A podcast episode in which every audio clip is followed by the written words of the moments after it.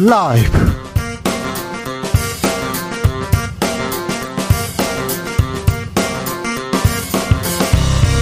2023년 3월 3일 금요일입니다. 안녕하십니까. 주진우입니다.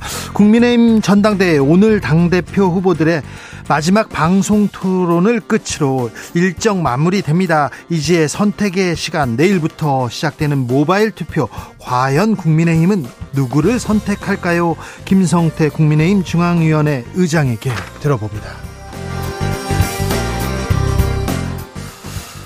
더불어민주당 이재명 대표 지난 대선에서 김문기 모른다고 한 것이 선거법을 위반했다. 그래서 오늘부터 재판을 받습니다. 재판정에 출석했는데요. 대장동 그리고 성남 FC 후원금 의혹 등도 차례로 법원으로 넘어올 가능성 높습니다.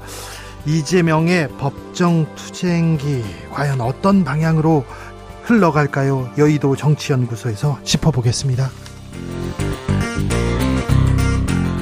1920년대 헐리우드는 어떤 모습이었을까요? 화려했던 헐리우드 스타들 뒤에서는 어떤 모습을 하고 있었을까요? 숨은 그림 찾아보겠습니다. 영화 바빌론 오늘 시사회에서 만나봅니다. 나비처럼 날아 벌처럼 쏜다. 여기는 주진우 라이브입니다. 오늘도 자중차에 겸손하고 진정성 있게 여러분과 함께 하겠습니다. 1973년 3월 3일 KBS가 개국했습니다. 오늘로써 창립 50주년을 맞이했는데요. 그전에는 국영방송이었는데 공영방송으로 공정성 그리고 공정한 언론으로 거듭나는 그런 날입니다. 50년을 달려왔는데요. 앞으로도 더 열심히 달릴 것을 약속드립니다. KBS는 잘 몰라도요. 주진우 라이브는 아, 공정하게 그리고 상식적으로 그리고 국가와 국민의 편에서 진실의 편에서 정의의 편에서 약자의 편에서 여러분과 함께하도록 더욱 노력하겠습니다. 그냥 그렇다고요. 네.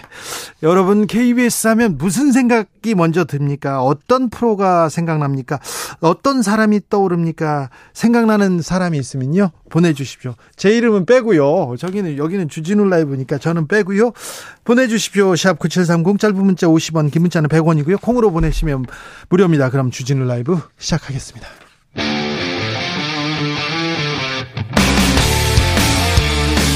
탐사보도 외길 인생 20년. 주 기자가 제일 싫어하는 것은?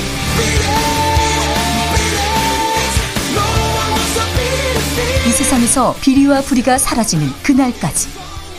오늘도 흔들림 없이 주진우 라이브와 함께.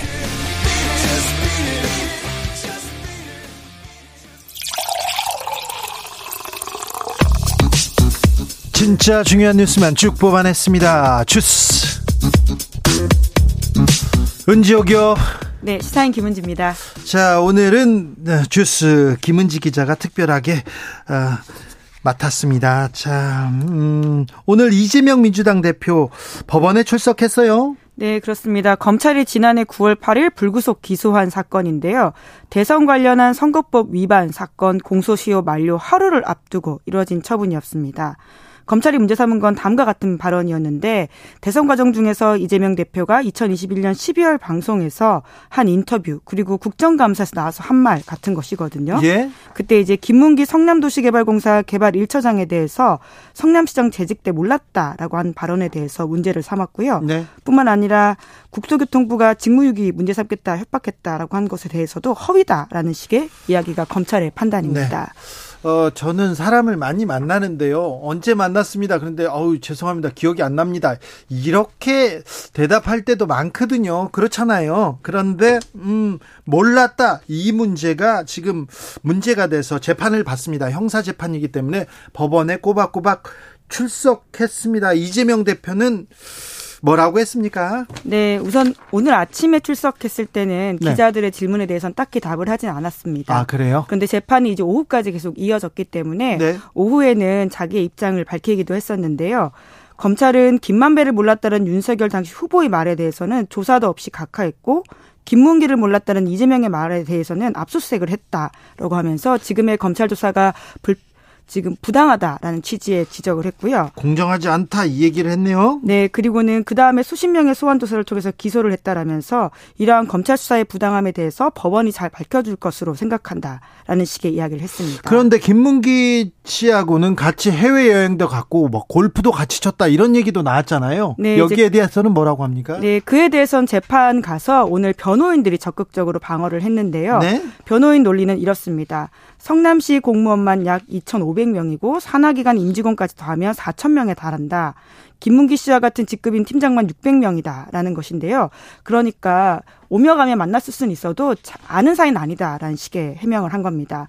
뿐만 아니라 말씀하신 것처럼 해외 출장을 성남시장일 때 16차례 갔었고 한 번에 10명 넘게 갔기 때문에 그중에 함께 간 직원을 기억할 수 있을지 모르겠다라는 식의 이야기를 했는데요.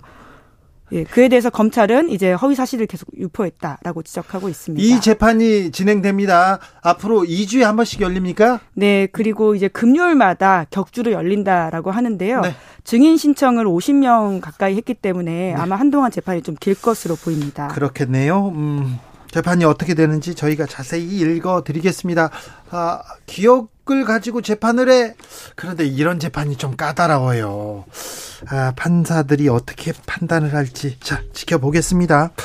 이재명 대표의 체포 동의안 후폭풍 민주당을 덮치고 있습니다.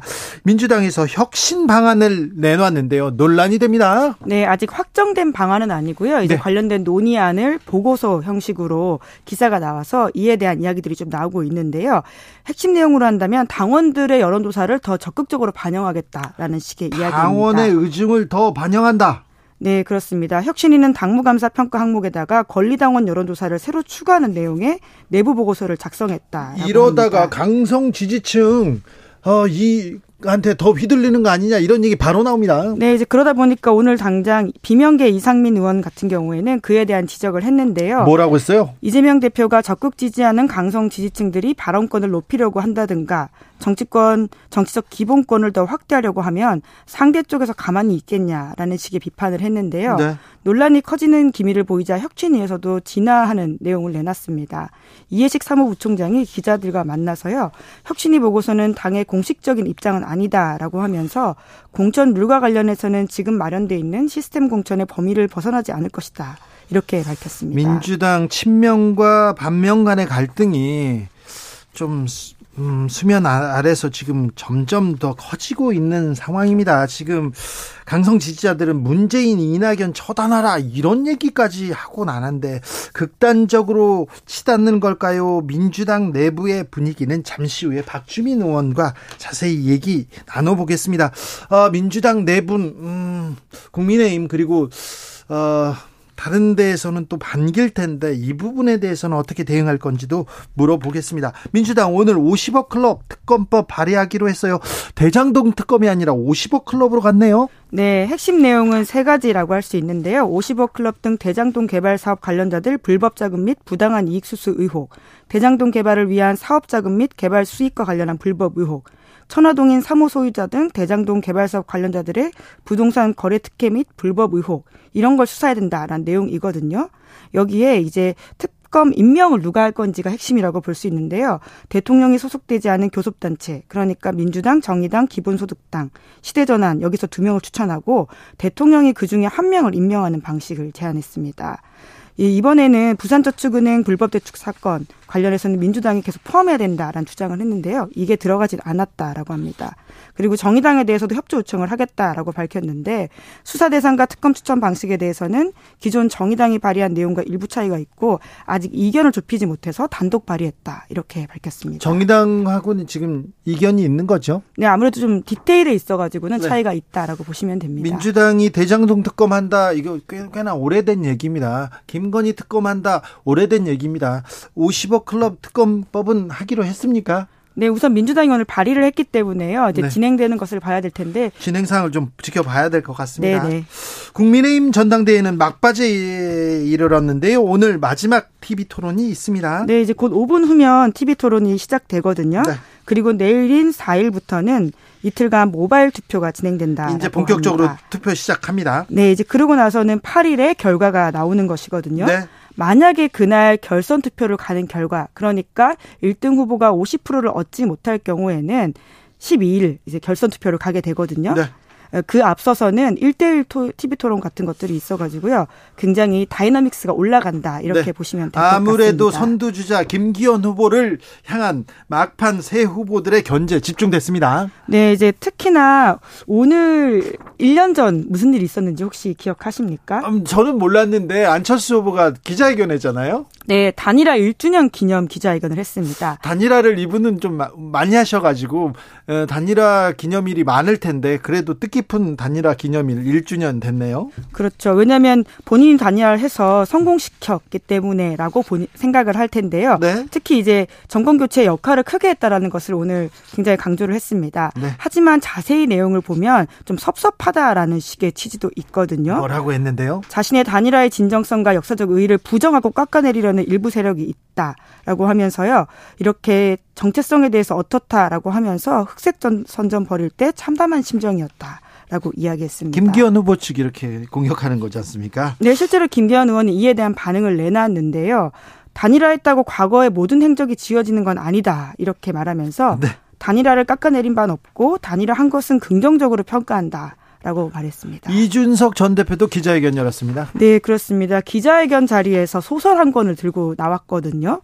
이문열 작가의 우리들의 일그러진 영웅입니다. 엄석대. 그렇죠. 거기서 이제 독재자로 보이는 이제 학내 독재자라고 네. 할수 있는 사람인데요. 어, 어떻게 들으면 윤석열 대통령으로 예, 들리게 한 발언인데 본인은 네. 특정인을 지칭하진 않았다라고 자신의 페이스북에 쓰긴 했습니다. 지금 이, 이 소설을 들고 엄석대를 지칭하면서 이거 윤석열 대통령 예, 자연스럽게 상상하는 게 맞습니다. 네, 이제 그러다 보니까 논란이 돼서 김기현 후보 쪽에서는 이렇게 이야기를 했는데요. 나는 그 글을 보면서 엄석대가 이재명을 지칭한다고 생각했다라는 식의 반응을 보이기도 아유, 했습니다. 이거는 또 좀 아닌 것 같습니다. 황교안 후보는요? 네, 계속해서 김기현 후보의 울산 KTX 부동산 문제를 제기하면서 네. 사퇴를 촉구하고 있습니다. 정순신 변호사에 대한 수사 경찰이 착수했습니다. 네, 우선 서울 서대문 경찰서에 사건이 배당되었습니다. 얼마나 수사가 잘 진행될지는 의지에 달린 것으로 보이긴 하는데요. 어떤 혐의입니까? 네, 허위 공문서 작성, 위계에 의한 공무집행 방해 이런 네. 혐의입니다. 시민단체 고발에 의해서 사건이 굴러가고 있는 것인데요. 네. 그러니까 공직 예비 후보자 사전 질문지라고 하는 게 있지 않습니까? 아, 거기다 거짓으로 기입했다 이거죠? 네, 그렇습니다. 국가수사본부장 지원했을 당시에 아들의 학교 폭력과 관련한 행정소송 사실을 의도적으로 숨겼다. 라고 하는 것이 시민단체 고발 내용인데 네. 이 부분을 적극적으로 보고 있다라고 하는 것이고요. 뿐만 아니라 이러한 부분에 있어서 윤희근 경찰청장에 대해서도 시민단체가 고발을 했습니다. 근데 윤희근 경찰청장을 경찰이 그것도 서대문 경찰서에서 잘 수사할 수 있 을까요? 고발한다고. 아무튼 정순신 씨 아들 학폭 문제로 국민들이 큰 상처를 입었습니다. 그런데 정순신 씨 아들은 이 가해를 저지르고도 서울대 가서 잘 살고 있고요. 피해자들은 학교도 한국도 떠난 경우가 있었습니다. 그런데 어, 이 잘못했잖아요. 잘못했지 않습니까? 왜 이런 사람을 썼습니까? 이 사람들 어, 이 책임도 안 지고 사과도 안 하고 결국 책임은 불타는 트롯맨이 지는 걸로 됐는데 아, 이 사건은 어찌 갈지 아직 국민들한테서 이 사건이 지워지지 않았거든요. 아무튼 교육부에서는 학교 폭력 처분 기록 어, 대입 정시에 반영하는 안을 검토하기 시작했습니다. 네, 이주호 교육부 장관이 밝힌 바이기 때문에 힘이 실리고 있는데요.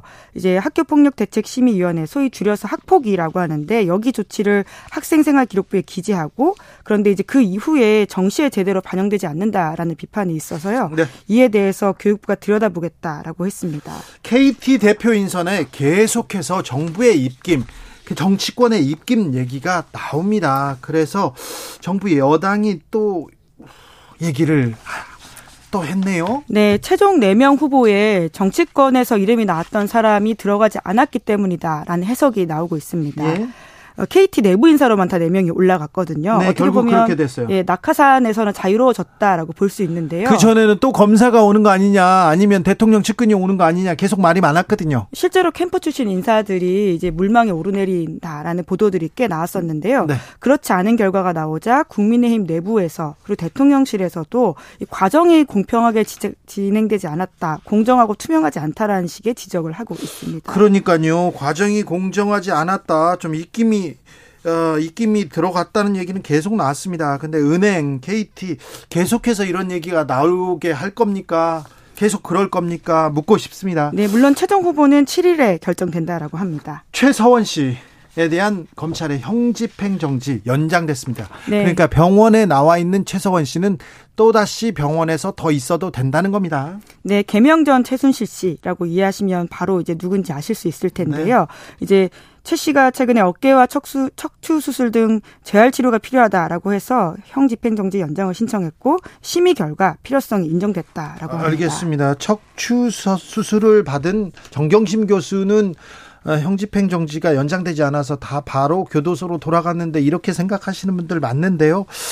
아, 최서원 씨가 아프다는데 음 아프다는데 얼마나 아픈지 형집행 검찰은 네, 교도소에서 생활할 수 없다 이렇게 해서 형집행 정지가 연장됐습니다. 얼마나 아픈지 음, 네.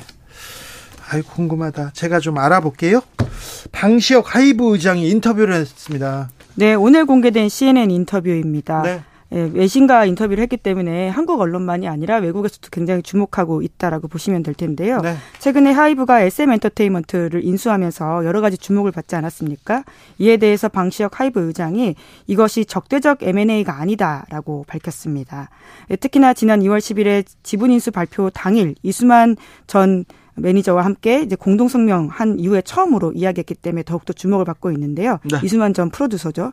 어, 그에 대해서는 이제 적법한 절차에 따라 가지고 지분을 인수했고 그것을 적대적 M&A라고 규정하는 것은 선전용 용어다 이렇게 반박 했습니다. 나왔습니까? 네, SM에서는 당장 이야기를 하고 있는데요. 이게 적대적 M&A가 맞다라고 하면서요. 이런 식의 하이브가 단일 기업의 시장 독과점을 문제 삼고 있습니다. K-팝의 다양성과 공정 경쟁을 저해하고 산업 경쟁력 저하로 이어지게 된다. 이런 식의 주장을 하고 있습니다. 그래요? 네, 서로 팽팽히 의견이 맞선다. 이렇게 이해하시면 될 것 같습니다. 네. 아, 국내에서 미국 반도체 지원법에 대해서 우려가 나오고 있습니다. 네, 특히 이제 국민의힘 내부에서 나온 목소리이기 때문에 더욱더 눈길을 끈다라고 보시면 될 텐데요. 미국의 반도체 지원법 같은 경우에는 지난 8월에 발효된 바가 있습니다. 그런데 이제 세부 조항이 독소 조항이 우리한테 될 수 있다라는 지적이 지금 나오고 있거든요. 네. 특히나 이제 우리가 기업 정보를 공개해야 되고 심지어 초과 이익에 대해서는 일정 부분 미국 정부와 공유할 수도 있다라는 이야기가 있습니다. 아니, 그 기업에서 돈을 벌었는데 미국에다 줘야 된다고요? 네, 이제 초과 이익의 일부라고는 하지만요. 이제 그것이 사실 우리한테 과연 의미 있는 것이냐라는 지적이 나올 수밖에 없거든요. 말씀하신 것처럼 성일종 국민의힘 정책위 의장이 오늘 비슷한 지적을 했는데요. 자본주의를 선도하고 있는 미국이 시장 질서를 침해할 수 있는 조치를 했다 라고 하면서 과도한 경영 정보 요구와 초과 이익 공유 등 기업 부담이 큰 조항에 대해서 당 차원에서 우려를 표시할 것이다. 이렇게 밝혔습니다. 당 차원이 아니라 국가 차원에서 나서야 되는 거 아닙니까? 우리 기업이 이 우리 기업이 미국한테 좀 뭐라고 해야 돼? 뜯기게 생겼어요. 이거는 좀 아니잖아요. 이게 얼마라고 하지만 이거는 정부 차원에서 좀 나서야 될 것 같습니다. 미국이라도 할 말은 해야죠. 우리 국민을 위해서, 우리 기업을 위해서 할 말은 해야 될 거 아닙니까? 주스 시사인 김은지 기자 함께했습니다. 감사합니다. 네, 고맙습니다. KBS 공사 창립 50주년입니다. KBS 하면 뭐가 생각나세요? 무슨 프로그램 생각나세요? 얘기하는데 유성환님 아무래도 주 기자가 최고입니다. 이런 얘기 하지 말라고 제가 네, 말씀드렸잖아요. KBS 일라디오 주진우 라이브가 제일 먼저 떠오릅니다. 2374님 말씀 마음만 받을게요. 이거 아니에요. 9586님 KBS 하면 가요 무대 생각납니다. 부모님들 즐겼던 가요 무대 가요 무대가 몇 년이나 했다고 하더라. 가요 무대는 김동건 선생님이 지금 몇 년 이렇게 MC를 하시더라. 아이고 오래됐죠.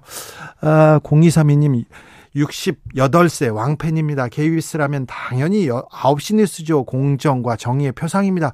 9시 뉴스. 그렇죠. 네. 신뢰의 상징.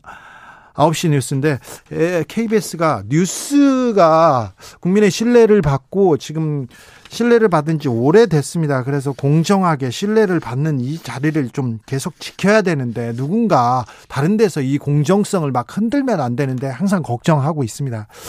아, 매주 일요일마다 전국 노래자랑 외치던 송희 선생님 생각납니다. 0216님 얘기하고요. 8993님께서는 저는 원종배 아저씨 생각나요. 아, 그래요. 어릴 때 TV에서 항상 인상 좋은 모습이었어요. 그렇습니까? 8117님, 추적 60분 생각납니다. 다시 방영했으면 좋겠습니다. 추적 60분 사라졌죠. 1253님, KBS 하면 80년대 초에 이산 가족 찾기 방송 생각합니다. 이게 세계 방송사에 길이 남을 만한 그런 아, 훌륭한 프로그램이었습니다. 가수 서른도 노래도 생각납니다. 비가 오나 눈이 오나 바람이 부나 식구들이 모여 눈물로 보았습니다. 그렇죠? 네, 네. 아, 이 정도 네 다른 많은 좋은 프로그램이 있었는데 KBS가 공정을 잃지 않도록 더 노력하겠습니다. 여러분도 잘, 잘 지켜주시기 바랍니다. 교통 정보 듣고 갈까요? 오수미 씨.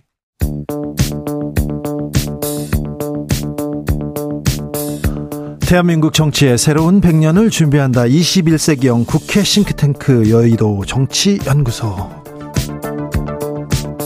정치권에 보냅니다. 고급진 정치 컨설팅 뜨겁게 그리고 정확하게 분석해 보겠습니다. 김행 국민의힘 비대위원 오셨습니다. 안녕하세요. 박주민 더불어민주당 의원 오셨습니다. 네, 안녕하십니까. 네, 잘 지내시죠? 네. 봄이 왔습니까? 네. 3월 8일 지나면 이제 놀려고요. 3월 8일? 네. 네. 전당대회 끝나면. 전, 당대회 얘기 먼저 할까요? 아니요. 이거부터 하시죠. 순서대로. 뭐라고요? 여기 아까 여기 이재명 대표 얘기 먼저 네, 할까요? 네. 네. 먼저 하랬는데 박주민 의원. 그러시죠, 뭐. 네. 네. 오늘 어, 공직 선거법, 공직 선거법 위반 혐의로 재판에 출석했어요. 네. 어떻게 보셨어요? 예? 어떻게 보셨냐고요? 뭐 저는 사실 이게 터무니없는 기소라고 봐요. 그러니까 네. 어, 어떤 경험을 했다고 해서 그걸 반드시 기억하는 게 아니거든요. 네. 근데 기억하느냐 안 하느냐를 가지고 이제 허위사실 공표까지로 기소를 하기 시작하면 기억을 재판한다. 어떻게 됩니까 이제 앞으로 정치인들이 어 저는 그렇게 기억하는데요라고 하면은 이제 다 기소당하고 그러는 겁니까? 알 수가 없는 상황이죠. 어떻게 보셨어요? 기억을 재판한 건 아니고 이제 고 김문기 씨가 네. 굉장히 중요한 범죄 혐의의 그 증언자 입장이지 않습니까? 네. 근데 이분이 극단적인 선택을 하셨어요. 예. 그런데 중요한 어, 증인을 이분이 뭐 지나가다 뭐 왔다 갔다 했다 만난 사람 같으면 모른다고 했어도 누가 기억을 탓하겠어요. 근데 중요한 증인이 사라졌고 또 그분에 대해서 모른다 이렇게 말씀하시니 특히 이제 방송에서 하신 말씀이지 않습니까? 네. 이것은 이제 증거 인멸 및 혐의 부인까지 가는 것이니까 당연히 저는 사법 왜 대상에 포함된다고 아니, 봅니다. 기소 내용이 증거 인멸은 없고요. 아니요, 아니요. 그렇게까지 네. 갈수 있으니까. 그다음에 이제 기억 여부에 대해서 그 기소하는 것이 상당히 말이 안 된다고 말씀드렸던 거는 네. 사람이 어떤 사람이 이제 특정한 경험을 했다고 해서 그 경험을 다 기억하는 게 아니거든요. 굉장히 사람마다 다를 수 있고 그렇기 때문에 이제 기억하는지 여부에 대해서 이제 국가가 들여다보겠다. 그, 그것을 가지고 사법 처리하겠다 그러면은 이 향후에 이제 그 선거 시기에 표현의 자유라든지 이런 부분이 대단히 위축될 수밖에 없는 거고 그래서 이제 어, 법원에서도 이미 유사한 사례에서 기억을 했냐 못했냐 이거 자체를 가지고 허위사실 판단되기 어렵다라는 판단을 내린 바가 있는 거죠. 그래서 그런데 네. 재판에서 판사가 진짜 기억하는지 못하는지 이거 물어볼 거 아닙니까? 근데 김문기 씨하고 이재명 시장이 당시 시장이 어, 해외 출장을 같이 가고 골프도 같이 치고 여러 경험을 같이 했어요. 근데 그걸 기억하지 못할까? 그걸 법원에서 따지는 겁니까? 뭐 아마 이제 그렇게 되겠죠. 검찰은 뭐 해외 출장을 같이 갔었다. 네. 또는 뭐 사진을 같이 찍었다 이런 것들을 들이밀면서 너, 너, 기억을 할 텐데 왜 기억을 못 하냐고 얘기했었냐 허위사실 공표 아니냐라고 하겠죠. 네. 근데 이제 저도 좀 알아봤더니 그 팀장급 직원만 성남 쪽에 600명이더라고요. 네. 그리고 아, 돌아가신 김문기 팀장님하고 그 해외 출장을 갔을 무렵에도 네 차례나 다른 해외 출장도 있었어요. 그러니까 네. 뭐 기억을 못 할 수도 있는 거죠. 예, 그런 부분을 이제 기소하기 시작한다는 것에 대해서 거듭 좀 문제가 있다는 말씀을 좀 드리겠습니다. 네, 다시 말씀드리는 건데 기억을 재판하는 건 아니고요. 유력한 범죄 혐의와 아니 기억을 재판하는 거라니까 지금 왜 기억을 하는데 기억을 못하냐고 그 사람을 모른다고 기소가 된 거예요. 그 말씀은 무슨 말이냐면 법정에서 허위 사실로 진술하면 법정 구속까지도 갑니다. 그래서 이 증언들이 굉장히 중요한 거고요. 아까 600명 말씀하셨는데 이분이 그냥 일반 팀장이 아니었었고요. 제가 알기로는 400명으로 알고 있었는데 600명인지도 모르겠어요. 네. 8년간 시장을 하셨고요.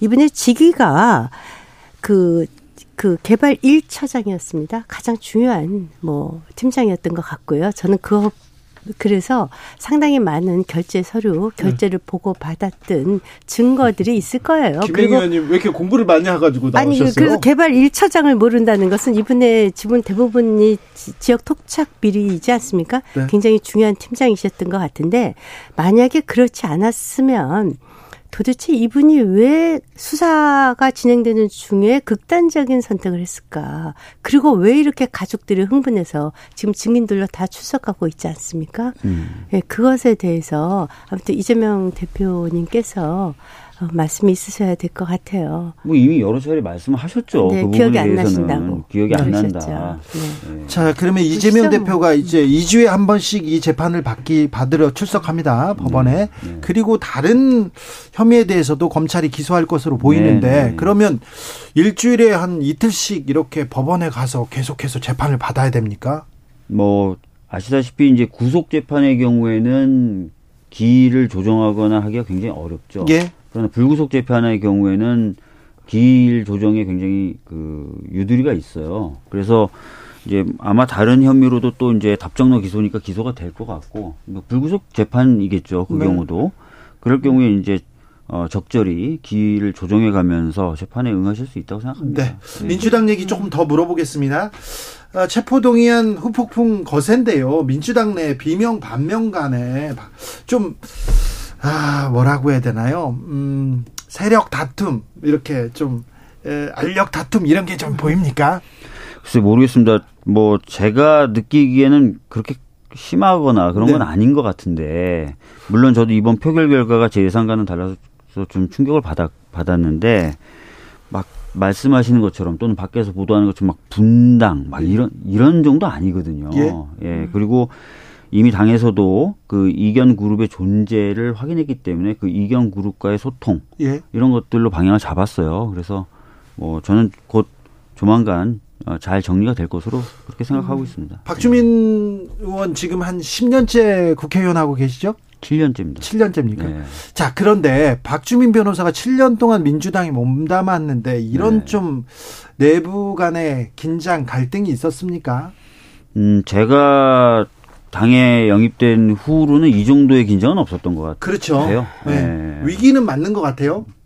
글쎄요, 뭐 이게 이후에 어떻게 이제 가느냐에 따, 달린 문제인 것 같은데요. 네. 아까도 말씀드렸던 것처럼 제가 경험해 봤던 것 중에는 갈등의 수위가 높긴 높았어도 네. 과거에 우리 당이 겪었던 그런 상황들에 비춰봤을 때 그렇게 심한 것 같지는 않습니다. 7년 동안은 가장 높은 수위의 갈등이라고 볼 수 있습니다. 근데 체포동의안 이후에 보이는 그 지지자들의 수박 색출 작전 이런 거 있지 않습니까? 이낙연 출당하라 그리고 문재인 책임져라 그러면서 칠적에 뭐 문재인 이낙연 이름을 이렇게 바꿔서 막 서명 운동도 벌이고 이런 경우는 본 적이 없는 것 같아요. 바람직하지 않죠. 이미 대표님도 말씀하셨고 당 공식 적인 입장으로도 나왔지만 지금은 어느 시기보다 단결과 단합, 이 필요한 시기입니다. 그래서 이제 그런 어, 행, 행동이 자칫하면 당의, 당의 단결을 해야 할 수 있다. 네. 이런 좀 생각을 해 주셨으면 좋겠습니다. 근데 네. 말로는 저렇게 얘기를 하는데 네. 의원들이 다 저렇게 단결, 단합 얘기를 하는데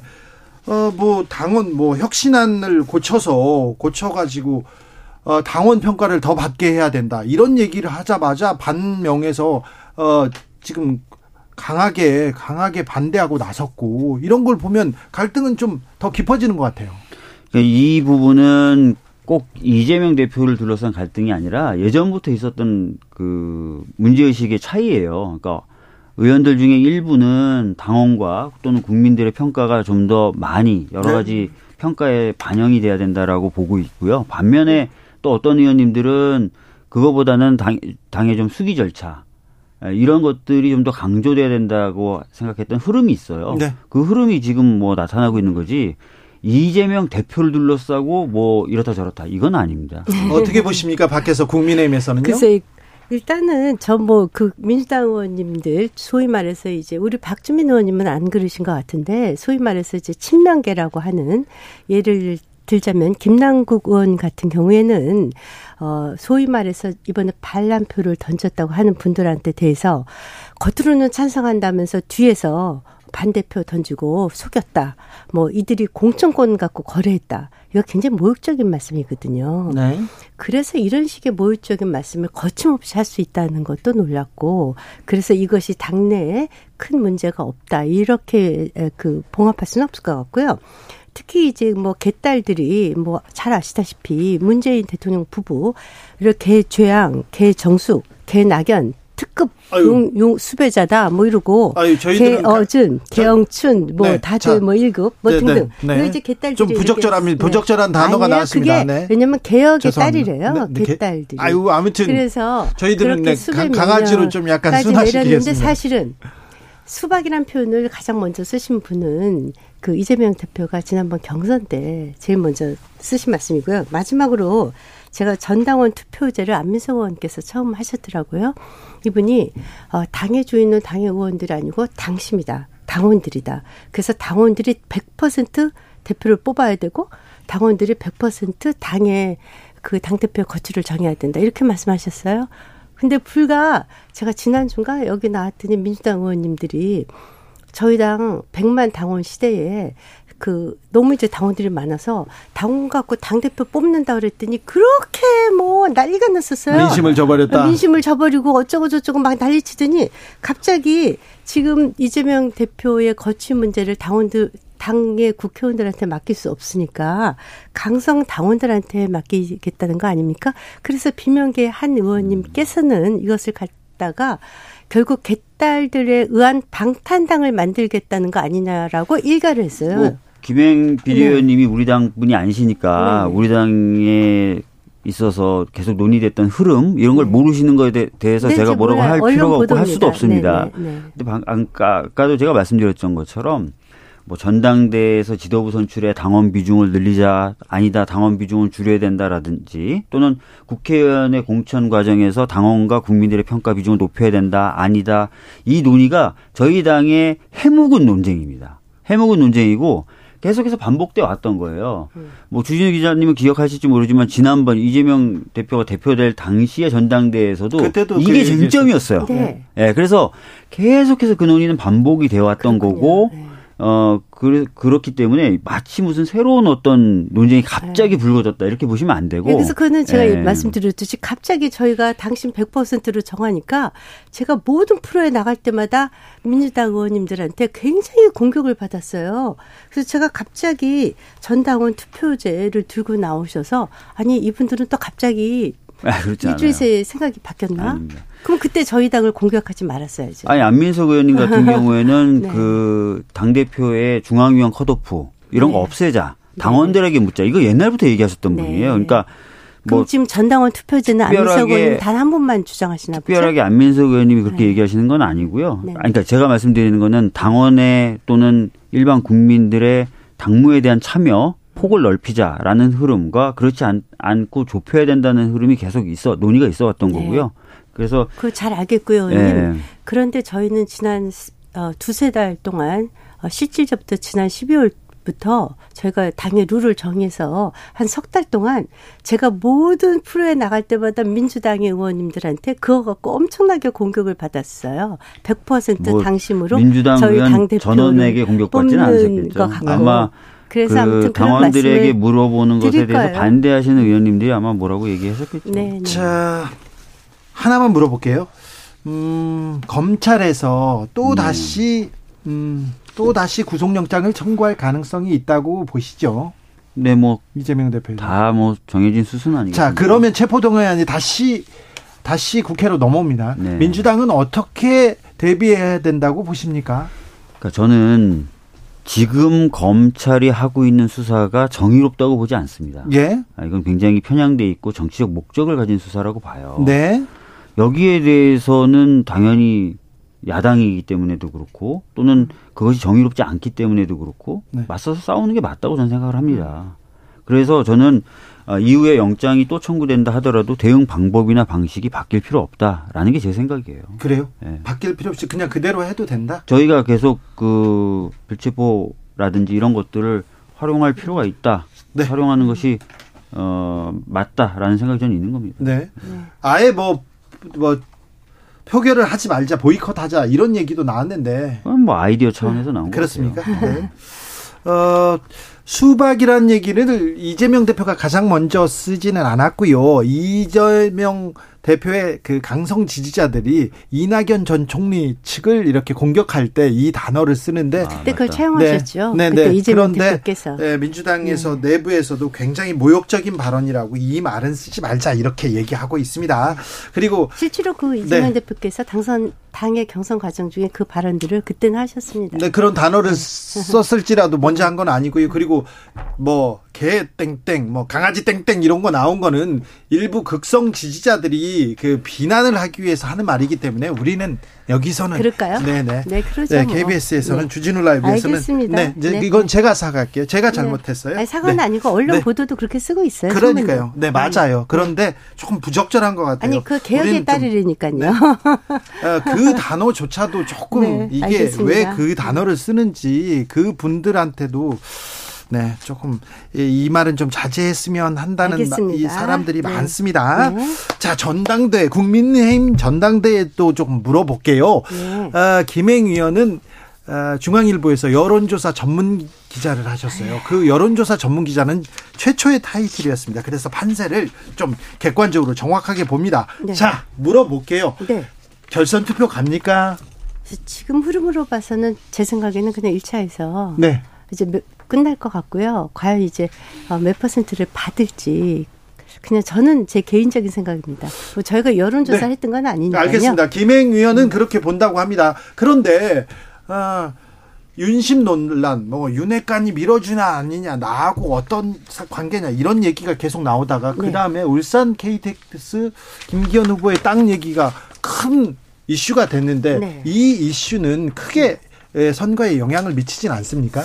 저는 뭐 전혀 영향을 미치지 않을 것으로 보는 게 이게 애치당초 이제 어, 민주당이 양희원영 의원님께서 네. 주장하신 네. 내용 그대로인데요. 네. 저희가 이제 지도부 차원에서 소명도 듣고 조사도 다 했습니다. 그랬더니 보니까 이 땅을 처음에 산 것이 25년 전이에요. 네. 어, 98년도에 매입을 했고 맨 처음에 이제 이게 2007년도 당시 박맹우 어, 시장 때 네. 처음에 논의가 됐어요. 네. 맨 처음에 논의됐었던 이유가 알고 보니까 산동면이 이렇게 7천 명이 주민들이 사는데 굉장히 외져갖고 이 산을 다녀야 돼서 당시에 터널을 뚫어들려 달라 이런 논의서부터 시작이 됐다가 요는 이것의 결정이 언제 됐냐? 2019년 민주당의 시장님이 계실 적에 민주당 시장님께서 결정을 하셨다.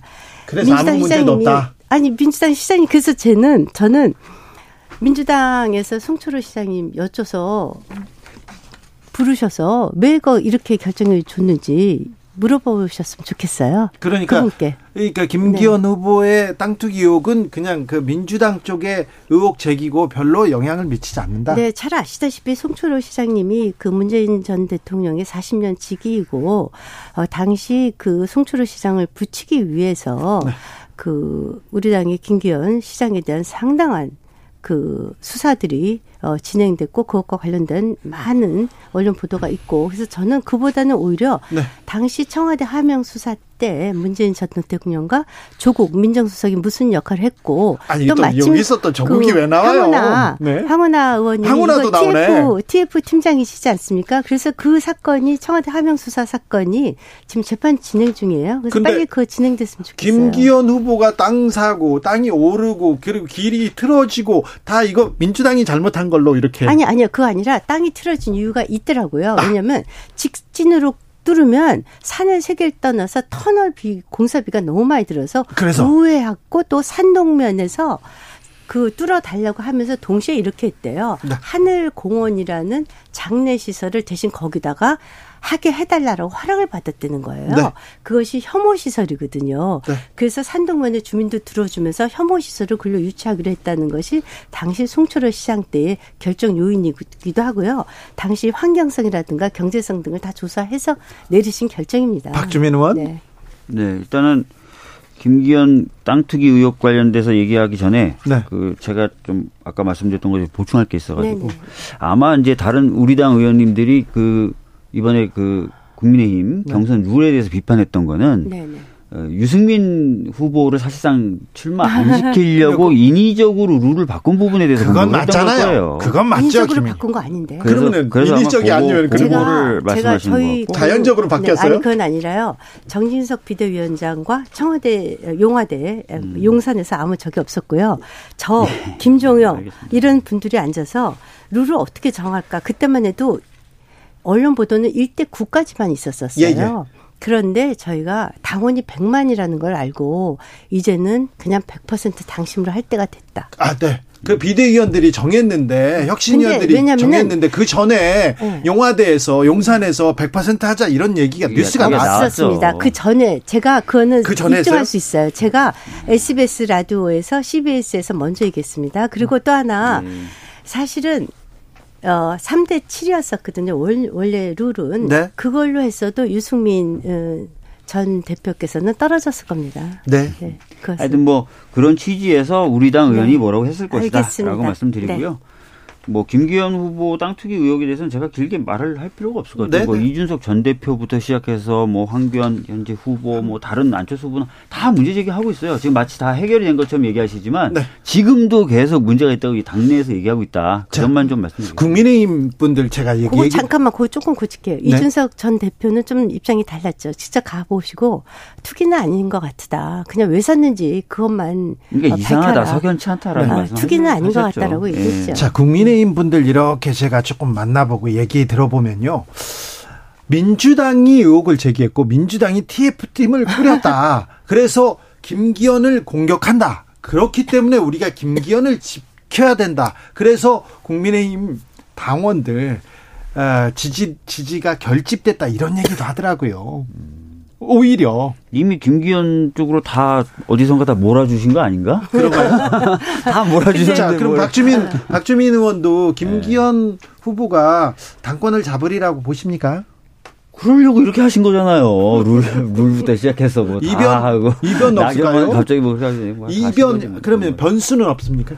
글쎄 저희가 내일부터 여론조사 해요. 네. 아 저기 K보트 네. 내일부터 투표 사흘 동안 하니까 네. 이제 다 유세 다 끝났으니까 네, 이제는 뭐 이변 생길 것 같지 최고위원 후보도 윤심을 이렇게 그 외치는 친윤 후보들이 거의 다 될 것이다 이렇게 얘기하던데 맞습니까? 그 사실은 잘 모르는 부분이 있는 게 그 1인 2표제거든요. 네. 1인 2표제라 그 차선의 후보를 여론조사하기는 어려워요. 예. 그래서 이제 그것을 보기는 어려운데 사실은 이제 그 소위 말해서 천하람과 네. 같이 뛰는 후보님들 네, 네. 그분들은 어쩌면 줄줄이 투표이지 않을까. 예. 그럴 경우 천하람 후보의 득표율이 좀 영향을 미칠 것 같은데 그분 네 말씀하세요. 네네 네. 그렇 그러면 이렇게 음 이 근데 많은 음. 원래 뭐 10만, 20만 이렇게 당원 투표를 하다가 당원이었다가 80만, 90만으로 늘었잖아요. 네, 맞아요. 그런데 아, 새로 유입된 표가 또 이렇게 온라인 투표에서 다른 영향을 미치거나 다른 변수를 있어요. 만드는. 네, 그래서 저희가 당 대표는 워낙에 차이가 많아서 네. 어 그렇게 말씀을 드린 거고 최고위원들은 잘 모르겠어요. 아, 지금. 그래요? 네, 변수가 굉장히 많다고 봐요. 박주민 의원님은 어떻게 보세요? 네, 어떻게 보세요? 뭐 다 사실은 만들어 놓고 하는 게임이라고 저는 생각을 하고. 그래도 관심을 좀 가져? 왜 그러세요? 그리고 또 하나 재밌는 거는 네. 아까도 제가 다른 매체하고 인터뷰하면서 말씀드렸는데 선수가 누군지 헷갈려요.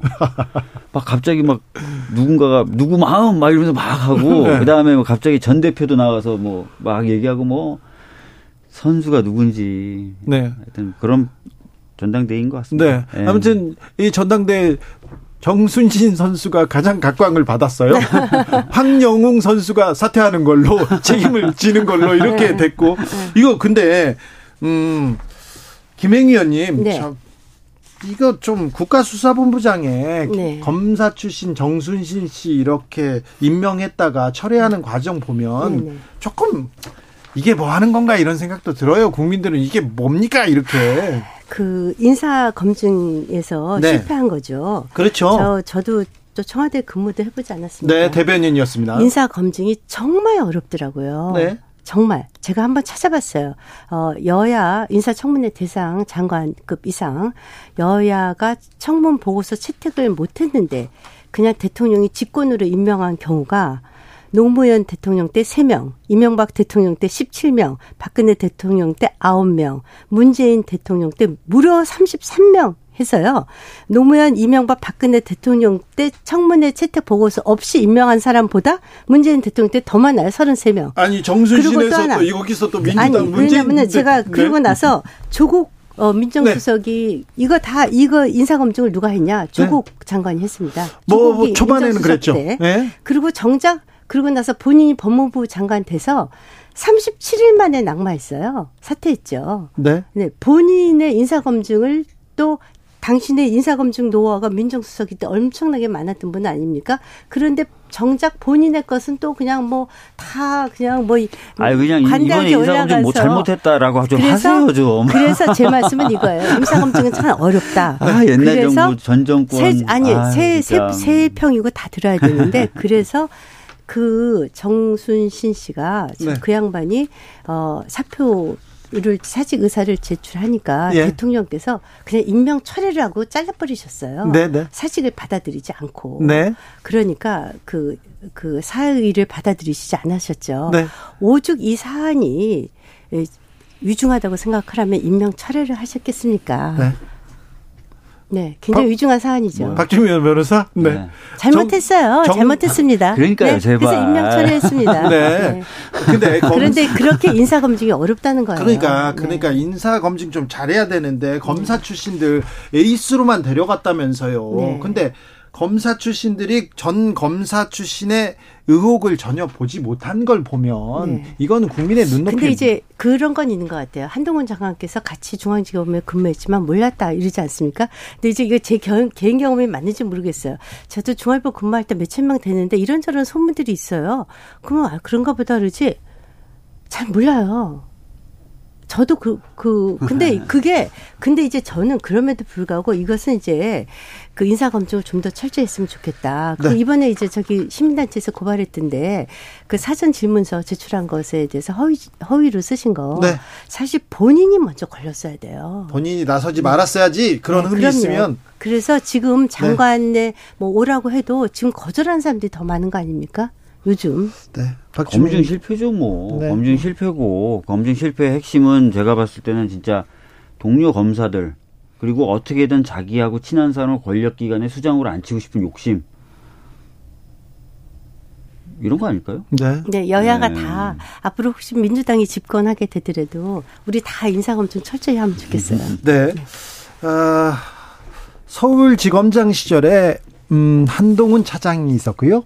아, 윤석열 서울중앙지검장 시절에 한동훈 차장이 있고 인권 감독관을 인권 맞아요. 감독하는 자리에 정순신 검사가 있었는데 인권 감독관인데 그 역할에는 공보 관련된 일도 있고요. 네. 그래서 그 뭐 부서가 달랐다라고 보기 어렵죠. 인권 감독관은 다 관여하거든요. 그리고 네. 예, 그러니까 중앙지검장이 몰랐을 리가 없고요. 없죠. 그, 네. 그 가장 중요한 차장 자리에 있던 한동훈 차장은 동기였어요. 근데 이런 내용을 이런 내용을 몰랐다.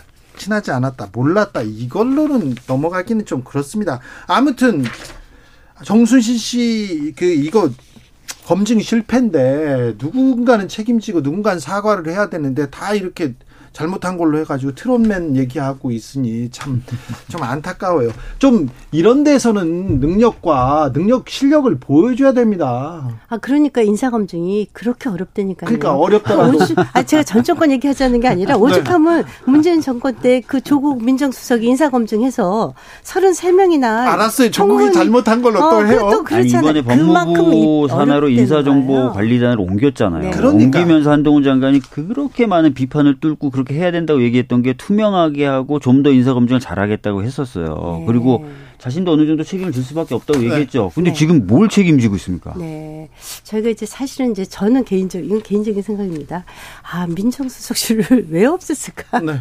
저는 개인적으로 그런 생각도 해요. 네, 네. 이것이 검수완박 이렇게 되면서 참 검찰 조직이 그 사실 문재인 정권 어, 마, 마지막에 이거 국가수사관 만든 거 아닙니까? 네. 이것이 이제 검찰의 수사권 제한하기 위해서 만든 것부터 이게 계속 꼼수가 이어진 거라고 저는 봐요. 아니 도대체 인사정보 관리자는 윤석열 정부에서 만든 거잖아요. 아, 그거 만든 긴 그렇지만 네. 일당초 처음부터 검찰 개혁한다고 하시면서 네. 문재인 대통령께서 그까 아니 검찰 개혁하고 법무부의 인사 검증하고 무슨 상관이 있어요? 아니 기승전 문재인 잘못했다고 그렇게 하잖아요.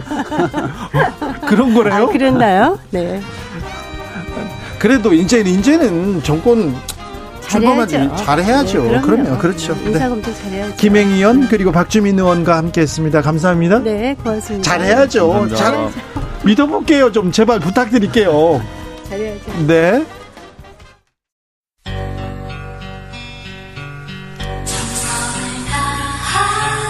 정성을 다하는 국민의 방송 KBS 주진우 라이브. 그냥 그렇다고요.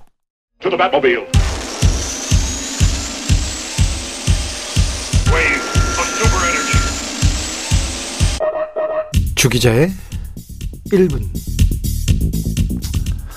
걸치면 완판 한동훈 애착 스카프 가격은 이데일리 백주아 기자 윤정훈 기자가 공동으로 작성한 기사입니다. 애착 스파, 스카프라고요? 아, 이게 뭐지? 내용을 좀 들여다 보겠습니다. 한 장관은 슈트와 코트 등 비교적 단정한 차림의 스카프, 안경, 벨트, 가방 등 다양한 패션 아이템으로 포인트를 주는 스타일링을 구사하는 것으로 분석됐다. 네. 분석됐군요. 한정간의 출근길 패션에서 돋보인 제품은 화려한 무늬의 스카프다. 이 제품은 이탈리아 넥타이 스카프 브랜드 땡땡땡 제품으로 확인했다. 제품 가격은 18만 9천 원이다. 네. 제 스타일이 아니어서 그런지 저는 안 궁금한데요. 심층 분석을 했습니다. 이 브랜드가 어디에서 이탈리아에서 나왔고 공식 유통권을 누가 확보했고 뭐다 뭐다 참 태생부터 취재했습니다. 심층 취재했습니다. 분석은 이어집니다. 한 장관은 평소에도 종종 단정한 수트와 코트 차림의 독특한 패션 아이템을 함께 착용하는 것으로 분석된다. 참 분석 좋아하시네요. 열심히 하셨네요. 광고인지 기사인지 구분이 어렵습니다. 왜 기사를 쓰는지, 왜 이런 기사가 나오는지 20년 넘게 기자 생활한 저도 이해하기 어렵습니다. 지금까지 주기자의 1분이었습니다.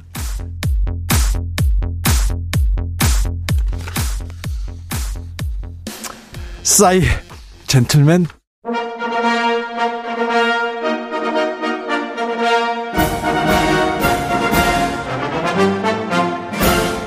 꽉 막힌 우리 정치의 맥과 혀를 시원하게 뚫어드립니다. 매주 금요일 정치 일타 김성태가 협치와 화합으로 풀어줍니다. 정치의 맛. 김성태 국민의힘 중앙위원회 상임의장님 모셨습니다. 어서 오세요. 예, 안녕하세요. 김성태입니다. 네. 요즘 어떻게 지내십니까? 아, 요즘 뭐 정치가 실종되니까 네. 마치 투겐 뭐 싸움판처럼 네. 그걸 네. 지켜보는 이 국민들이야말로 얼마나 음. 힘들겠습니까? 국민들 힘들어요. 아, 이 정말 투겐판은 죽게 하면 까무러질 정도로 네.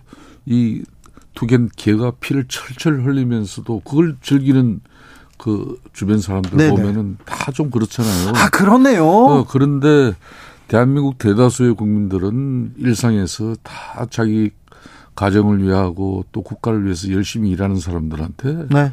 너무 이 정치가 지금 이렇게 가면 안 돼요. 네. 이런 국가가 병이 들어요. 그러면 마음에 병이 들면은 네. 산업 기업 현장 전반적으로 힘들어지는 거예요. 네. 이때 정치가 좀 역할을 해줘야 되는데 정치가 실종되면요. 부자들 힘 있는 사람들은 괜찮겠지만 서민들 힘 없는 사람들은 어렵거든요. 예, 그렇습니다. 그러니까 피해는 고스란히 서민들이 보니까 조금 애써 주세요. 예, 예. 저는 실종된 정치 좀 찾아주세요. 그러니까 오늘도 뭐 이재명 민주당 대표가 이제 뭐 재판정에 이제 네. 뭐 출석을 하고 또 그러면서 또 그 이재명 대표 입에서는 또 입에 담지도 못할 그냥 험한 소리가 나오고 그렇게 해서 또 여야는 더 격한 개강되어지고 네. 그다음 내일 나올 내용도 뻔한 거예요. 그러니까 계속 지금 몇 어. 달째입니까? 네, 그런데 정부 여당이 좀 잘해 주세요. 정부 여당한테 지금 책임을 지금 권한을 줬지 않습니까? 예, 자 지금 현재 국회 입법 권력은 민주당이 월등하게 셉니다. 네. 네. 국회는 국회 차원에서도 민주당이 그냥 이재명 대표 앞서가지고 그냥 참 무지막지하게 가죠. 또 반대적으로 또 민주당 입장에서는 윤석열 대통령과 윤석열 정부가 자신들을 너무 힘들게 어? 네. 그냥 몰고 있다. 네. 그렇기 때문에 우리는 싸울 수밖에 싸울 없다. 수밖에 없다. 네. 이런 건데 저는 이런 때 다시 정치를 부활시키고 살려야 돼요. 살려야죠. 그런 선수들이 지금 양 진영에 다 없어요. 그러니까요. 싸움딱만 있고 그냥 예? 객한 뭐 그런 논조나 객한 반응을 보일 수 있는 그런 의구사에 그냥 여야가 다 같이 그냥 함몰되어 있어요. 그렇죠. 이러되면 정치 쉽게 회복되지 않습니다. 네. 국가적으로도 안 좋아요. 네. 어, 국민의힘에서도 윤핵관이라는 분들 그리고 대통령 주변에 있는다는 사람들이 계속해서 강성 발언만 쏟아내고 있습니다. 민주당에서도 친명계 의원들 강성 발언 쏟아내고 있습니다. 서로 대화는 안 합니다. 예. 그러니까 이제 뭐 오늘도 참 뭐 대통령을 또 입에 담지도 못할 이야기하고 그러면은 또 대통령 주변 사람들이 또 거기에 또 반응을 할 수밖에 없는 그런 구조로 가고. 예. 그래서 조금 이게 좀 성찰하고 자성하는 어떤 그런 양진영의 시간이 정말 알, 필요해요. 알겠습니다. 성찰. 이럴 때 이제 심판은 국민이 되거든요. 네? 국민이 심판인데 네. 대체적으로 이제 국민들의 지금 여론은 그래도 이제 어 국민의힘과 민주당 정당 지지율을 보면은 제가 뭐 꼭 그걸로 가지고 민주당을 공격하려고 하는 건 아닙니다만 네. 민주당도 지금 너무 거칠다는 거거든요. 아, 알겠어요. 그러니까 뭐 10%가 넘게 계속 알겠어요. 큰 차이가 나오는 거예요. 국민의힘이 지금 민주당 정당 지지율을 앞서 달리고 있는 건 맞는데 네. 대통령 지지율 뭐 형편없다는 것도 또 말씀드립니다. 그런데요. 그럴 수밖에 없는 것이 정순신 사태 보십시오. 정부가 정부가 경찰 수사에 한국판 FBI 수장을 뽑아 놓는다는데 전 검사를 데려왔는데 이런 사람을 데려다 놓고 누구도 책임을 안 지고 누구도 사과를 안 하고 지나갑니다. 이거 좀 저도 개인적으로 이 정순신 사태에 대해서 네. 이 부분에 대해서는 윤석열 정부에서도 단호한 네. 입장으로 예. 뭐 저는 앞으로 어, 경찰 수사를 비롯한 국민 여론에 부응하는 네. 뭔가 좀 판단이 있어야 된다고 봐요. 근데 누구 하나 잘못했다는 뭐, 사람이 없어요.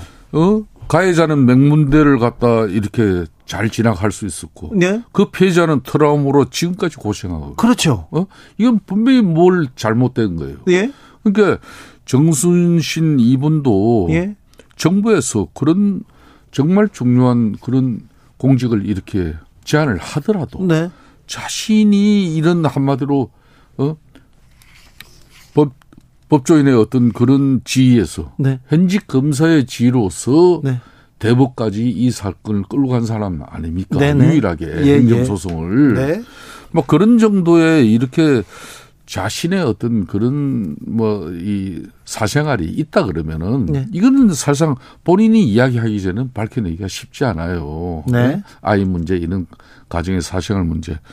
그럼 자기가 강하게 대응하고 이게 그 피해자가 아직까지 큰 어려움을 겪고 있다. 이런 상황이 되면은 그런 제한이 있더라도 맞지 말아야죠. 예? 맞지 말아야죠. 그리고 검증해서 이런 사람은 걸렀어야죠. 저는 뭐 그 부분에 대해서도 이제 뭐 경찰, 예. 그리고 법무부, 예. 또 용산 인사 뭐 이 담당하시는 분들 검사 출신 이 부분은 분명히 아 뭐 이런 비판을 받아도 네. 할말 없을 거예요. 네, 네.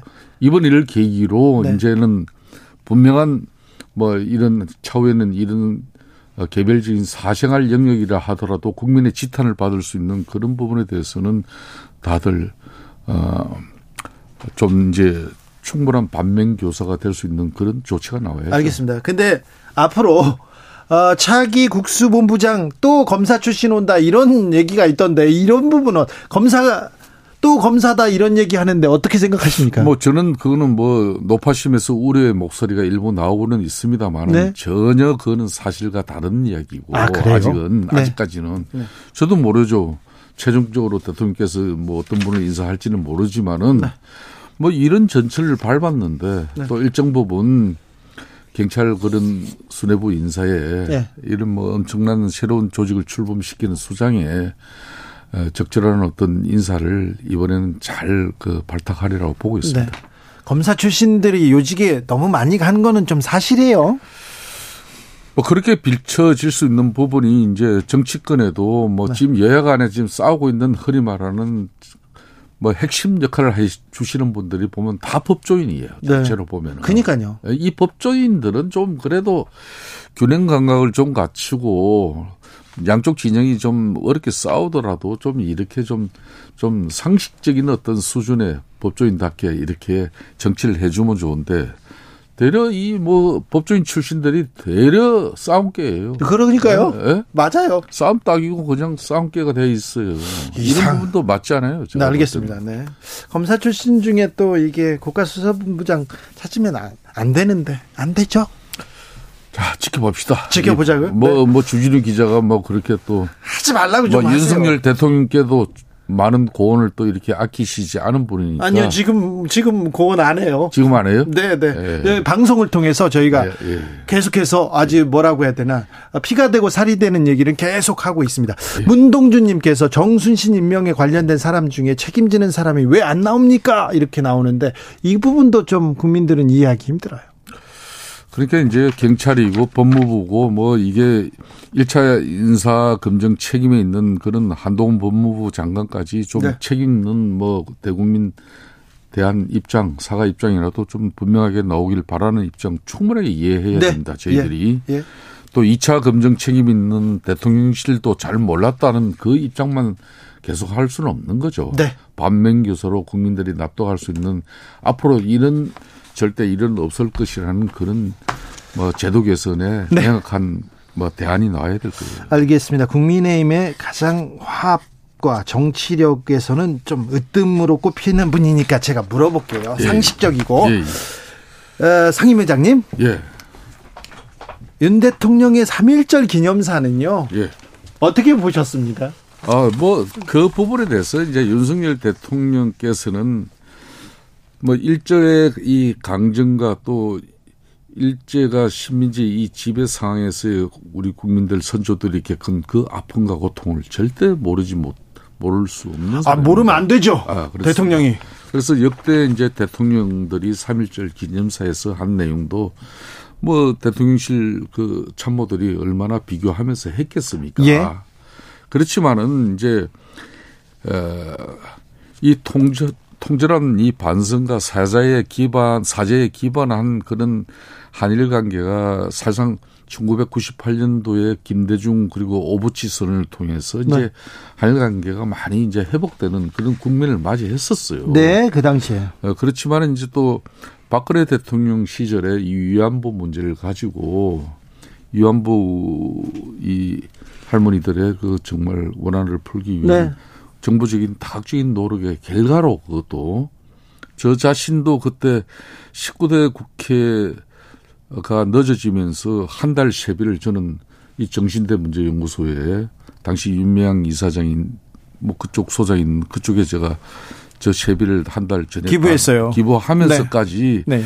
윤미향 어, 예, 단체. 예, 그러면서까지 저는 어, 이 위안부 문제 해결을 위해서 저는 국회의원 되고 난 이후에도 박근혜 정부에 끊임없이 당시 윤 장관에게도 요구를 했고 그래서 이런 결과가 나온 이후에 또 민주당 정권에서 너무 그걸 국가와 국가 간의 협약인데 그걸 또 이렇게 휴지 조각으로 만드는 과정에 한일 관계가 이제 급속하게 나빠지기 시작한 거 아닙니까? 민주당 정권이 잘못해서 그렇습니까? 일본이 너무 과도하게 극우화되고 그러니까 이게 이게 우리나라의 지금 문제가 예?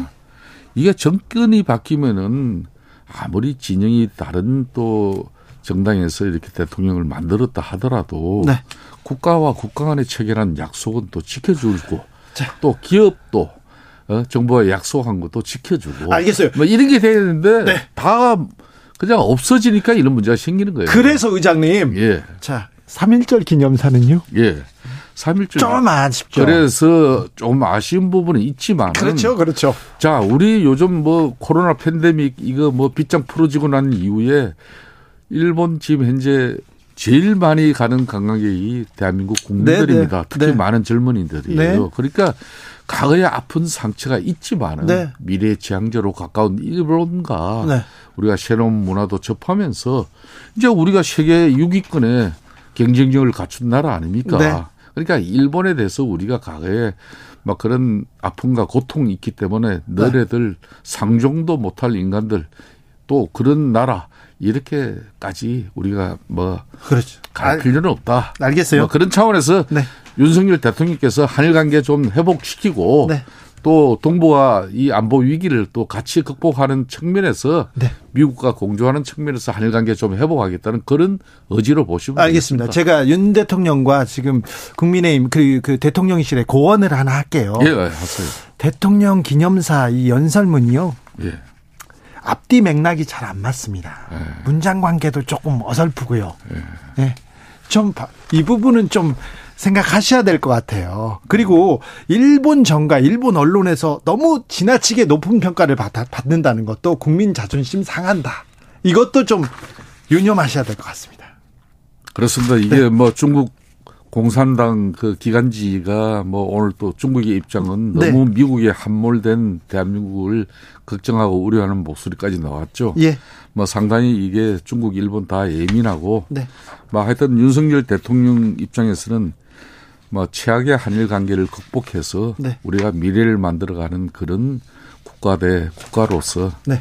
좀 그런 변화의 어떤 목소리입니다. 알겠습니다. 네. 참 김성태 의장님이 좀 목소리가 좀 작아지네요. 그런 부분도 있군요. 자, 국민의힘 전당대 소식으로 가겠습니다. 네. 어차피 김기현 후보가 대세다. 그리고 아, 결선 투표 가지 않을 것이라는 얘기를 가장 먼저 하신 분이 김성태 의장이십니다. 그 이후에 다른 분들도 이렇게 전망하시는 분들이 많더라고요. 제가 이 지금까지 조진우 라이브 방송 나와서 제가 예측한 내용이 거의 틀린 적이 없죠. 아유, 맞았어요. 네, 이 부분도 한번 보십시오. 네. 제가 볼 때는 1차에서 지금 이제 올 마지막 이제 합동 방송을 네, 해요. TV 토론입니다. TV 토론 방송을 하고 어제 마지막 합동 유세를 이제 서울, 경기, 인천을 서울에서 하면서 네네. 다 맞춰버렸어요. 네.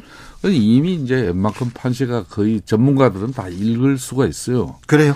안철수가 제가 지난번 말씀드린 대로 네. 어, 국민들의 어떤 그런 안철수에 대한 국민적 여론 지지를 얻고 이걸 당심으로 이렇게 바꿔줘야 되는데 네. 그건 성공하지 못했어요. 그래요? 그러면 이거는 정당 100%또 책임당원으로 이게 판단되어지는 이 결과는 조직 선거로 갈 수밖에 없고 조직 선거는 김기현 지금 후보가 절대적으로 유리한데 네. 그 유리한 점이 제가 볼 때는 1차의 가반수를 네.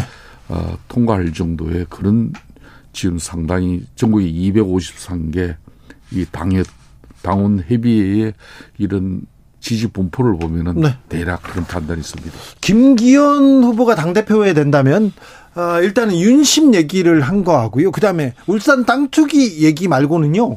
생각나는 게 별로 없어요. 그 전당대회가 이렇게 흐르면 안 되는 거죠. 안 되죠. 네, 그러니까 이제 좀 여야 관계를 정치를 어떻게 복원시키면서 네. 또 4월 달 이제 이 전당대회 이후에는 또 이제 우리 당 원내대표가 또 선출되어져야 돼요. 그러면 네. 이제 당 대표와 원내대표 앞으로 사무총장, 정치의장 이런 당 지도부가 네. 내년 총선을 대비한 당정 관계를 어떻게 유지할 거며 네. 그리고 여야 관계를 어떻게 집권당으로서의 역할을 다할 것이며 네. 또 국민들의 목소리를 때로는 가감 없이 직언할 수 있는 그런 어 당정 관계를 용산하고 이제 당의 관계를 어떻게 안기할 것인가 그런 소실을 가지고 이렇게 좀 우리 당원들이 판단이 용이하게끔 해야 되는데 이거는 뭐 사실상 25년 전에 땅 투기 사건 그걸 땅 투기라고 보기도 그렇고 25년 전에 네. 그런 걸 가지고 뭐 지금 뭐 거의 이것도 난장판이 돼 있는데 네. 이것도 볼상사나워요. 알겠습니다. 사실상 협치 전문가 김성태한테 물어봅니다. 예. 민주당 민주당 예. 요새 어떻게 보고 계세요? 제가 지난주도 방송을 했지 않습니까? 네. 민주당은 자가당착이고 이재명 대표는 시간이 갈수록 사면 초과로 빠질 수밖에 없다. 오늘은 이제 한마디로 그 재판 시작했어요. 그 선거법 위반 네. 허위사실 때문에 방송 토론에서 허위 사실 유포한 것 때문에 지금 재판 받으러 간 거 아닙니까? 네. 앞으로 그러면 이제 대장동 이것뿐만 아니라 또 백현동 성남 FC 후원금 변호사비 대노 비혹 그리고 대북 송금 사건 이런 걸로 또 추가 구속영장이 청구될 가능성이 제가 볼 때는 아주 높아요. 그러면 그때 또 민주당이 어떻게 할 겁니까? 그러면 이런 사건들이 구속영장 청구는 또 민주당이 국회 절대적인 뭐 수위를 우위를 점하고 있기 때문에 부결시킬 수 있지만은 기소되면은 재판을 받아야 되잖아요. 네. 그러면 제1야당의 공당의 대표가 2주에 한 번씩 법정에 서야 되니 그 당이 제대로 굴러가겠습니까? 제가 예측한 대로 지금 가는 거예요. 그런데 네. 비명계와 친명계 간의 갈등이 이렇게 여기서 또, 또 폭발하더라고요. 원래 그렇습니까? 정치란 게? 정치는 원래 그래요. 그래요? 그러니까 이제 뭐 사실상 이재명 대표를 따르고 추종하는 그런 뭐 세력들 입장에서는 이거는 정치 보복이고 탄압이고 억울하다. 네. 이렇게 이야기할 수 있을 것이고 또 뭐 균형을 가지고 국민들 야당은 이건 국회에서 절대적인 쪽수로 될 일이 아니고요. 네. 야당은 의석수 네. 국민의 성원과 국민들의 공조 속에서 네. 야당은 바람을 가지고 네. 집권 정부를 갖다 견제하고 때로는 국정을 또 이 압박하면서도 민심을 대변하는 거예요. 예. 근데 이게 지금 민심이 별로 이재명 대표에게 그렇게 우호적이지 않지 않습니까? 그렇다면은 지금 비명계가 한 그 목소리가 맞을 네. 거예요. 그렇기 때문에 민주당 입장에서도 그래도 당대표 뽑아놓고 하루아침에 뭐 당대표가 어려운 지경에 처해 있는데 그걸 뭐 체포영장 국민의 뜻이다 그러고 그게 손발을 맞춰주지는 못했다 하더라도 이 시간 이후부터는 민주당이 냉철해져야 돼요. 그래야만이 야당은 생명력을 유지할 수 있는 겁니다. 네. 민주당을 위해서 하시는 말씀? 아, 저는 그렇습니다. 그렇습니까? 윤석열 대통령 입장에서도 민주당이 자가당착에 빠져 있고 이재명 당대표가 사만 초과에 몰려가지고 계속 저거 뭐 이제 재판 받을 때마다 검사 수사 시제는 피사실 공포 때문에 네. 생방송이 되지 않은데 앞으로 이제 재판 받으면은 기소된 이 공소 유지 내용들이 전부 다 다 나옵니다. 네. 기자분들이 다 이제 재판장에 들어가기 때문에. 네. 그럼 그럴 때마다 민주당이 얼마나 힘들어지는 거예요. 네. 예. 그러면은 민심과 진짜 윤석열 정부의 정책을 가지고 민주당이 제, 야당다운 활동이 제대로 안 되는 거예요. 안민석 의원이 어제 이런 얘기를 했습니다. 아, 과거 어려움에 빠져 있었던 그 국민의힘 네. 김성태 원내대표가 과거에 어, 단식 농석을 하면서 천막 농석을 하면서 나서면서 드루킹 특검 관철했다. 그래서 박홍근 원내대표 단식을 하든 뭘 하든 김성태를 따라서 이렇게 행동하라 이렇게 얘기하던데 어떻게 생각하세요? 그건 뭐 역시 안민석이나 안민석이 얘기하네요. 그 어떻게 해요? 그러니까, 이제 어 박홍근 그렇게 얘기하라고 시키신 거 아니에요? 아 전혀 그렇습니다. 네. 좀 곤혹스럽겠지만은 네.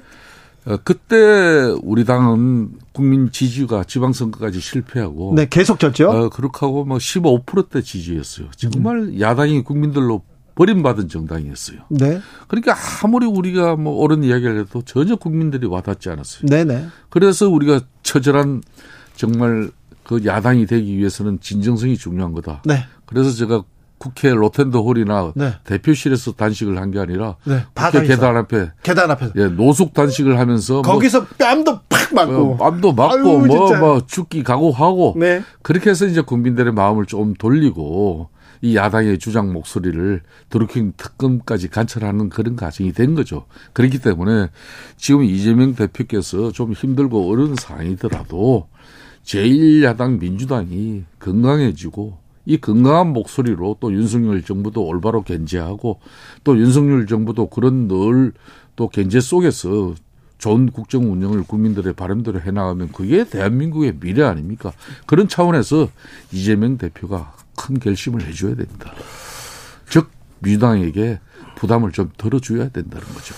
그때 매크로를 돌린 게 굉장히 많았는데 그때 새누리당 쪽에서 거의 매크로를 돌렸는데 나중엔 민주당 한 건이 이렇게 특검에 올라왔고 아, 주 기자님 그건 바로 줘야 됩니다. 그렇습니까? 그때도 평창 동계 올림픽을 앞두고 그 북한 그러니까 팀들이 네. 같이 단일 팀으로 되는 부분에 대해서 많은 반대의 목소리가 있었어요.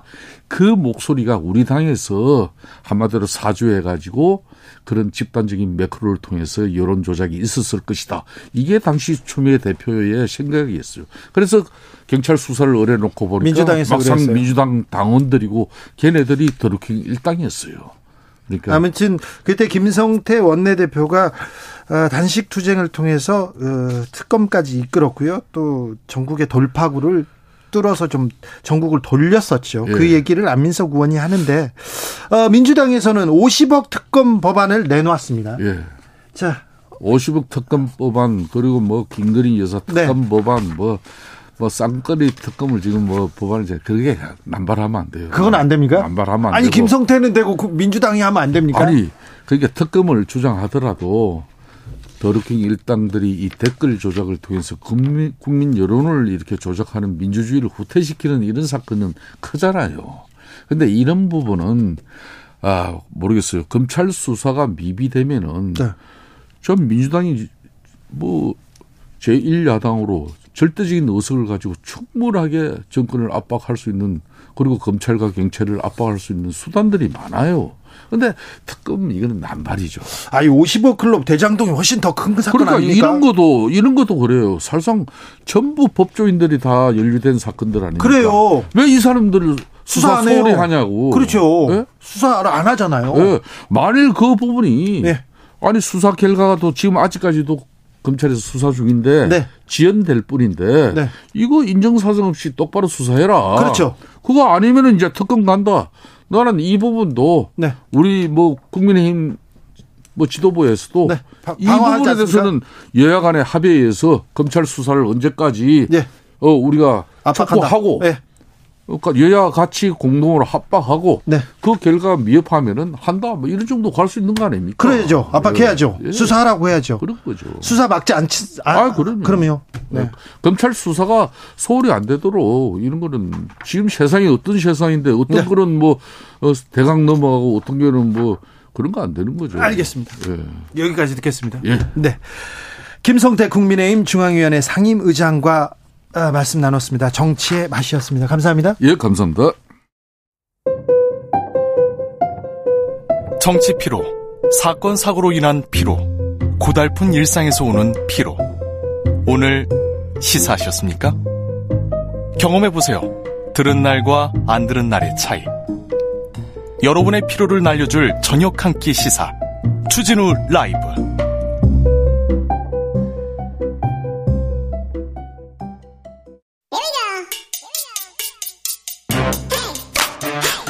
뉴스를 향한 진지한 고민 기자들의 수다. 라이브 기자실을 찾은 오늘의 기자는 탐구하는 기자입니다. 미디어 오늘 정철훈 기자 어서 오세요. 안녕하세요. 네. 어떤 준, 이야기 준비하셨습니까? 예, 감사원에서 네. 어, 윤석열 정부 들어서 제일 바쁜 곳이죠, 감사원. 그렇죠. 감사원에서 이 MBC의 최대 주주인 방송문화진흥회 감사에 실시 감사에 돌입을 합니다. 네, 사장 선임하자마자 아, MBC 감사 돌입했습니다. 아, 좀 뭐지 오이 밭에 가가지고는 신발끈을 좀 조심해야 되는데 너무 자주 매시는 것 같아요. 감사원 너무 바쁩니다. 지금 작년에 KBS에 이어서 두 공영방송사가 모두 네. 현 정부 임기가 1년도 지나기 전에 이 감사를 받게 됐는데 KBS도 막 했거든요. 예, KBS 지금도 받고 있습니다. 지금도 해요? 예. 너무 오래 감사하는 거 아닙니까? 그 KBS 감사도 되게 이상한 상황인데 네. 작년 9월부터 시작을 했거든요. 네. 근데 4월 초까지 또 연장이 됐습니다. 그러니까 세 번째 연장인데 계속 감사만 하는 거예요. 그래요? 예. 뭘 그렇게 감사하겠다는 겁니까? 그러니까 뭔가 이제 그 트집거리를 잡아내려는 것 아니냐라는 네. 주장도 일각에는 있는데요. 아직은 없나 보네요.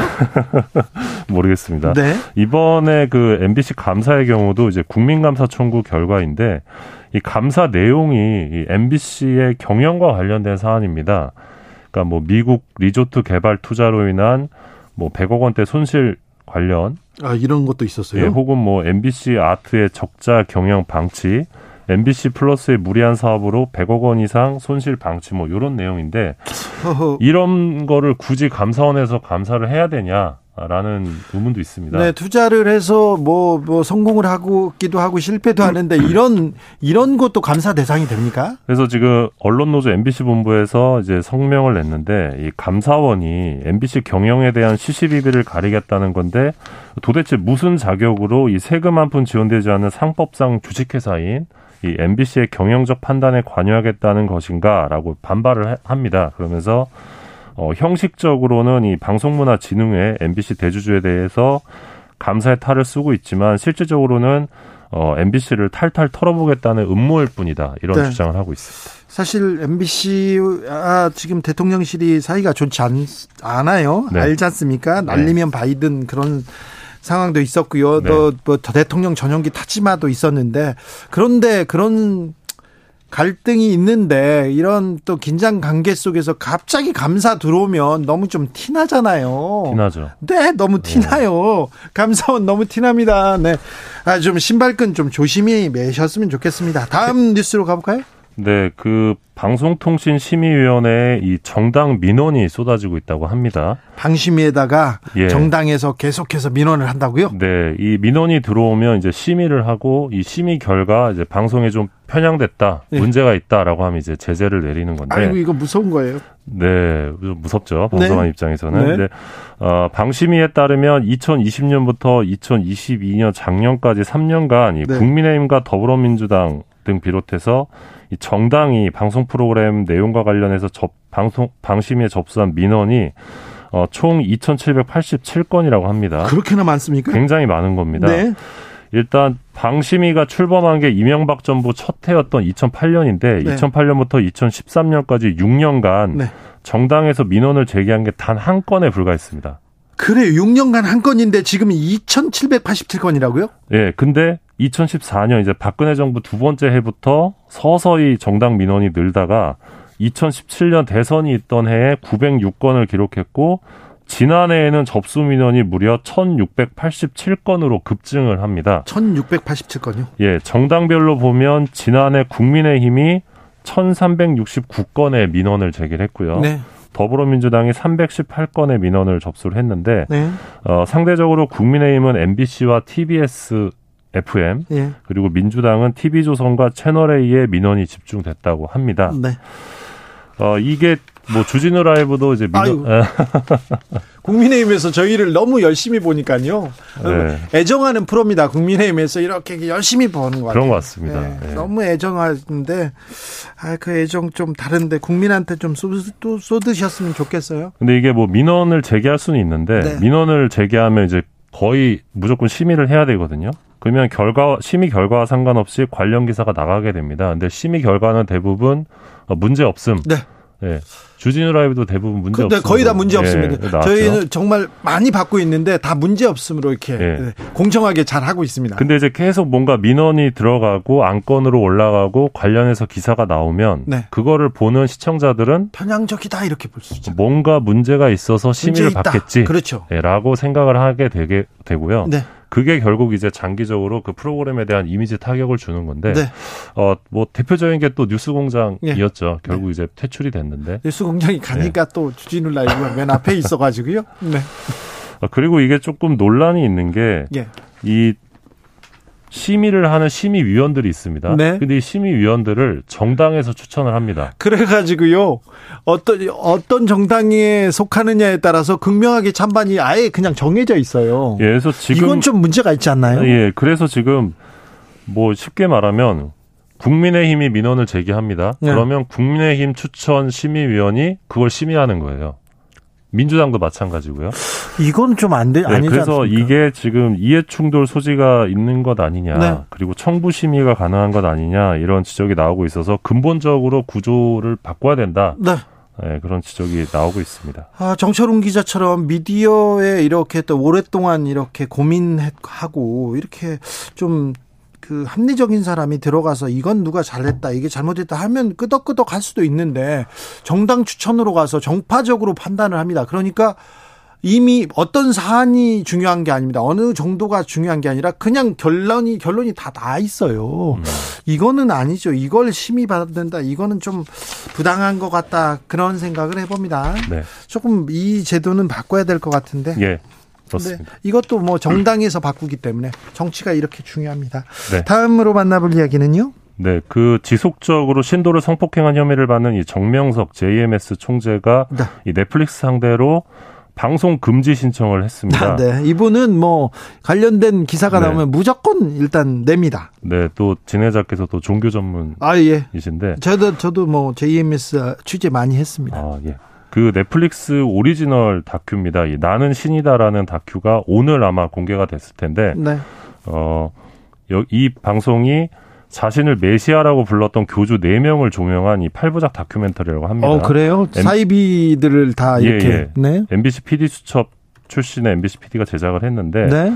어, 재판부가 이 프로그램이 사회적 경각심을 일깨우는 공익적 목적에 부합한다라면서 이 방송금지 가처분 신청을 기각을 했습니다. 네. 근데 중요한 게 어, 우리나라 넷플릭스 오리지널 콘텐츠에 대해서 가처분 신청이 제기된 게 이번이 처음입니다. 아, 네. 네 최초인데 웃기다. 어, 그만큼 OTT의 사회적 영향력이 높아졌다라는 걸 알 수 있는 장면이라고 할 수 있습니다. 네. 이 넷플릭스가 지금 보면 점점 시사보도 영역의 다큐를 지금 늘리고 있거든요. 그렇죠. 예, 작년 5월에 넷플릭스 오리지널이었던 이 사이버 지옥 엠번방을 무너뜨려라 이 엠번방 사건 취재했던 한겨레 기자랑 경찰들이 출연했었는데 호평을 받았었거든요. 네. 이때 이제 오연서 한겨레 기자도 출연했었는데. 아 예. 네.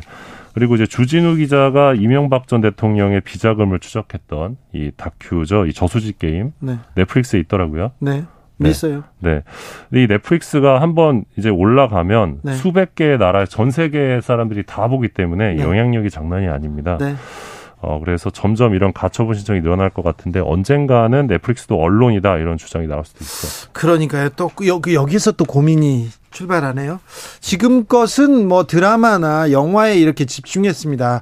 제가 넷플릭스하고 다큐멘터리 관련된 얘기를 한다고 회의를 몇 번 했었는데 아, 예. 아, 그 다큐멘터리를 드라마로 만들어 주시면 안 되겠습니까? 그랬었는데 어. 아, 다큐멘터리에 대해서도 관심을 갖기 시작하는군요. 예, 그런 것 같습니다. 아무튼 정명석 JMS 총재는 아우 이분은 그 안에선 천뭐 뭐라고 해야 되나 신이었죠. 이분은 음. 축구 시합을 하지 않습니까? 그러면 26골씩 넣습니다. 모든 공이 이 정명석의 발끝으로 와서 26골씩 넣고요. 아, 이 얘기 조금 더 해도 되는지는 모르겠습니다만, 아, 교회에 이런 거 있잖아요. 청년부, 대학부 이렇게 있지 않습니까? 네. 뭐, 뭐, 작년부 이렇게 있는데, 정명석 총재가 있는 JMS는 모델부가 있었어요. 아이고. 그래서 어떤 일이 있었는데, 음, 이 얘기는 제가 나중에 또 얘기를 할 수 있는 기회가 있을 겁니다. 내가 제가 종교 전문으로 또 열심히 또 그렇죠. 취재했죠. 네. 마지막으로 만나볼 이야기는요. 네, 가장 재밌게 본 KBS 프로그램 하나를 꼽으신다면요. 아, 그런 거 중요합니다. 중요한데요. 저는 KBS에서 뭘 봤을까, 뭘 봤을까, 뭘 봤대요, 사람들은? 네, 공영방송 KBS가 네. 공사 창립 50주년을 맞아서 지난 1월에 성인 1,790, 1,079명 대상으로 어, 설문조사를 했습니다. 네. 어, 최고의 프로그램을 꼽아봤는데 네. 시사교양 부분에서는 인간극장. 인간극장 1위입니까? 네. 인간극장이요? 아 정말 진국이죠 인간극장. 아 그렇습니까? 네, 27%로 1위였고요. 어 대단 대단히 높은 이렇게 아, 그럼요. 지지를 받았네요. 네, 2위는 이상가족 찾기. 아, 26%인데 네. 어, 저는 이걸 본 기억은 없는데 혹시 보신 봤어요. 기억... 기억 나죠. 네. 누가 이 사람을 모르시나요? 음. 네, 그러면서 아 정말 모든 사람들이 이게 드라마잖아요. 한편에 이게 이산 가족 전쟁 그리고 헤어짐 다시 만남 이런 진짜 음. 감동의 드라마가 매일매일 쏟아졌는데 어린 음. 마음에도 너무 감동적이었고 음. 계속 봤었죠. 공영방송에 역할했던 그렇죠. 프로그램이죠. 네. 3위는 추정 60분이었고요. 예. 드라마 부분에서는 이 태양의 후예 이 송혜교 씨 나왔던 아, 태양의 후예가 1, 위입니까 네, 19.9%로 송중기 1위. 송혜교. 네. 어, 네. 그리고 2위가 이제 토지. 토지. 아, 기억납니다. 박경래 토지 윤승원 씨였던가요? 그리고 최수지 씨였 최수지 씨였을 어. 거예요. 그분들이 이렇게 나왔는데 아 토지 네 되게 감명 깊게 음. 보지는 않았고요 감명 깊게 읽었는데 네. 어우, 읽다가 다 말았어요 끝까지 네. 읽는 사람들은 정말 훌륭한 네. 소설도 훌륭하죠 아유 네. 훌륭하죠 네 3위는 14.9%의 태조 왕건 네, 대하 드라마, 네, 네. KBS에 또 힘을 보여주죠. 네, 수다리가 죽었다는 네, 태조한 건이었고 사, 예능 부분 보면 전국 노래자랑이 33.1%로 압도적 1위. 아 그렇군요. 네. 전국 노래자랑은 뭐 기네스북에도 오른 프로그램인데 네. 최장수 프로그램이. 예. 어, 송혜 선생님이 아직도 좀 믿겨지지가 않습니다. 그러게요. 네, 우리 곁을 떠나셨다는 네. 게. 네, 뒤를 이어서 1 박 2일이 18.4%로 2위였고요. 예. 3위는 개그 콘서트 13.9%였습니다. 아, 그렇군요. 네. 아, 국민들이 좋아하는 KBS 프로그램. 아유, 또 재밌었어요? 네, 항상 저도 이제 어렸을 때 네. 아버지가 일요일마다 늘 전국 노래자랑을 보셔서 네. 그 코스가 있습니다. 진품명품 보고 그다음에 노래자랑 보고 네. 그게 너무 싫었었는데 네. 지금은 그때가 좀 그립습니다. 그래요? 네. 보게 전국, 되죠. 네, 전국 노래장 재밌어요. 아 그렇습니까? 네. 아, 얼마나 그렇게 노래 부르 노래를 그렇게 좋아하시더니 참 네, 흥의 민족 대한민국. 네, 알겠습니다. 네, 이번 조사는 KBS가 지난 1월 국민 패널 통해서 이 성인 남녀 1,079명 대상으로 설문 방식으로 진행을 했고요. 네. 95% 신뢰 수준의 표본 오차는 플러스 마이너스 3.0% 포인트입니다. 미디어 오늘 정철훈 기자였습니다. 감사합니다. 고맙습니다. 교통정보센터 다녀오겠습니다. 오수미 씨.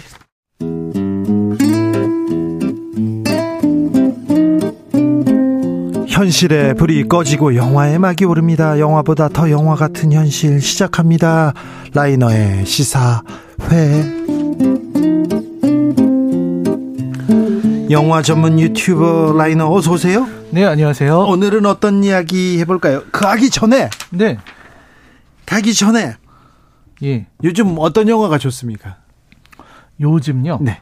요즘은 좋은 영화들이 꽤 네. 많이 나오고 있습니다. 그래요? 뭐 더 웨일이라는 네. 영화도 네. 나오고 뭐 타르, 슬픔의 삼각형 뭐 이런 여러 작품들이 예.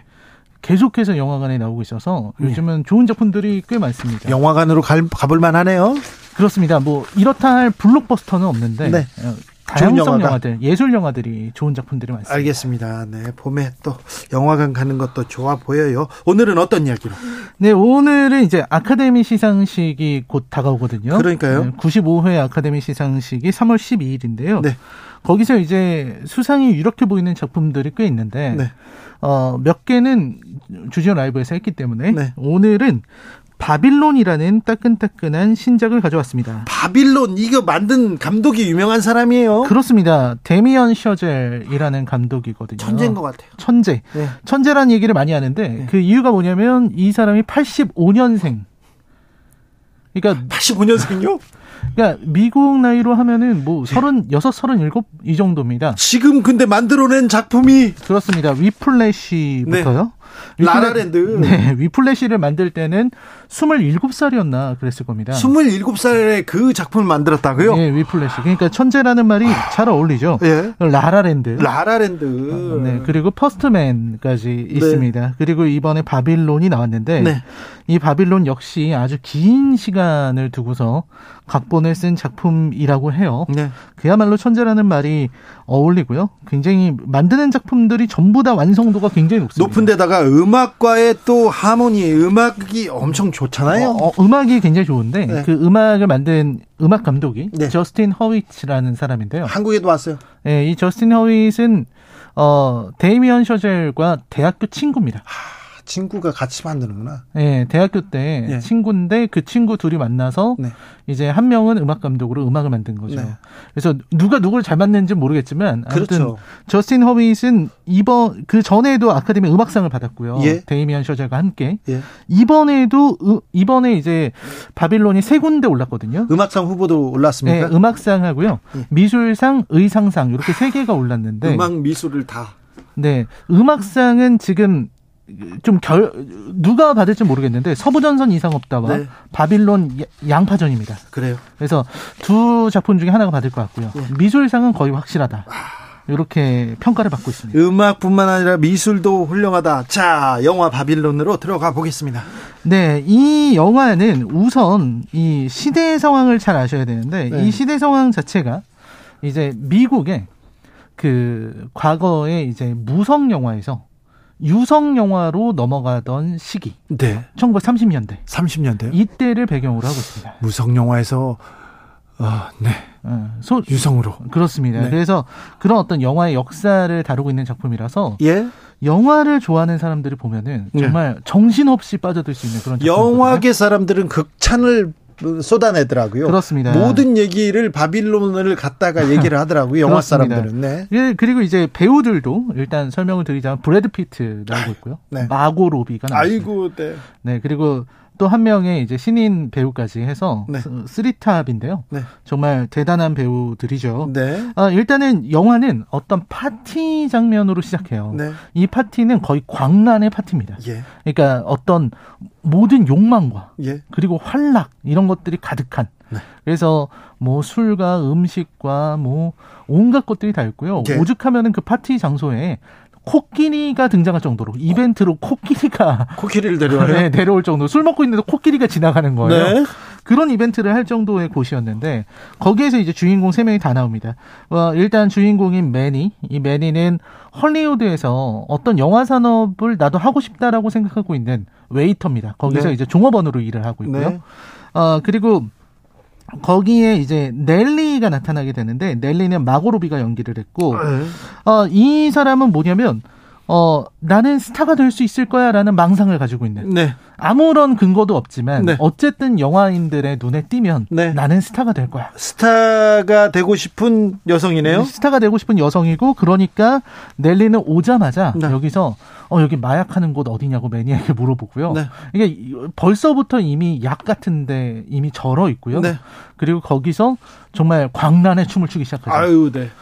그리고 이제 브래드 피트가 연기한 인물이 네. 콜레드인데요. 네. 콜레드는 이미 영화 업계에서 그렇죠. 유명한 배우. 그 유, 유명한 배우입니까? 유명한 배우이자 제작자. 제작자. 그렇겠죠. 제작자 네. 정도 되겠죠. 네, 배우로서도 구, 아주 유명한 네. 당대 최고의 배우고 그리고 제작사를 가지고 있는 제작자. 뭐 실제 지금 당대 최고의 배우에다가 제작사를 가지고 있으니 그렇습니다. 네. 마치 본인을 투영한 것 같기도 한데 네. 콜레드가 들어와서 이제 일이 진행이 되는데요. 여기서 되게 재밌게도 콜레드가 술에 많이 취했으니까 이, 이 매니가 콜레드를 이 대리운전을 해줘요. 네. 대리운전을 해주는데 거기서 마음에 들었다고 너 내일 내일부터 촬영 현장으로 나와라. 오. 어. 아, 내가 일을 주겠다. 아, 네. 이렇게 돼서 매니가 기회를 얻게 되고요. 그래요? 넬리는 거기서 춤을 추는데 네. 하필이면 그 다음 날 촬영해야 될 여배우가 그 파티에 있었는데 네. 너무 술이랑 약을 많이 해서 그 정신을 잃어버렸어요. 네. 그래서 너도 아, 와봐라. 그러면. 대체할 사람이 필요한데 하고 밖에 보니까 누가 단상 위에 올라가서 코끼리들 막 있는데 춤을 추고 있는 거예요. 네. 야, 저 여자라도 데리고 와라. 네. 이렇게 해서 그냥 아무나 데리고 가서 촬영을 시작하는 거죠. 네. 그래서 그 촬영 현장이 나오면서 이제 이야기가 진행이 됩니다. 근데 이 영화의 장점은 그 촬영 현장에서 벌어지는 얘기들이 너무 그 옛날 얘기들이 너무나 사실 같아서 정말 재밌다는 겁니다. 그러니까 촬영 현장에서 별별 일이 다 일어나고요. 네. 옛날에는 그 촬영 현장에서 이제 사람이 쉽게 죽어요. 전쟁 장면 같은 걸 찍으면 아, 예. 전쟁 장면에서 지금처럼 뭐 안전이 보장되어 있지 않기 때문에 네. 사람이 이렇게 죽어 나기도 하고 그리고 또 이제 배우들이 이 임금을 지불하면서 노조를 만들었는데 그 사람들한테 이제 매니를 보냅니다. 매니한테 저거 처리하고 와라. 예. 매니가 말을 해도 이 사람들이 들을 리가 없잖아요. 네. 엑스트라 배우들이 이렇게 어 막 험악하게 나오니까 예? 총을 쏴버립니다. 아 그래요? 말 들으라고. 네. 총을 쏴서 영화를 찍게끔 만드는 거죠. 네. 그렇게 해서 이제 과거에는 영화를 만들었다 이런 네. 내용인데요. 이 세 명의 사람들이 모두 그 안에서 잘 해나갑니다. 콜레드도 잘 해나가고 매니도 이제 제작사에 들어가서 어, 성장하고요. 넬리 역시 스타가 되게 되는데 문제는 유성 영화로 바뀌게 된다는 겁니다. 이제 겨우 자리를 잡았어요. 이제 성공 하나 했는데 지금 영화 시장이 바뀌는 거 아니에요? 네, 유성 영화가 딱 들어오면서 네. 완전히 판도가 바뀌게 됩니다. 네. 과거 무성 영화 시절에는 영화를 찍을 때도 막 뒤에서 음악을 연주하고 그래요. 네. 분위기 네. 띄우려고. 네. 근데 이젠 그럴 수가 없는 거죠. 예전에 우리나라에서 70년대입니까?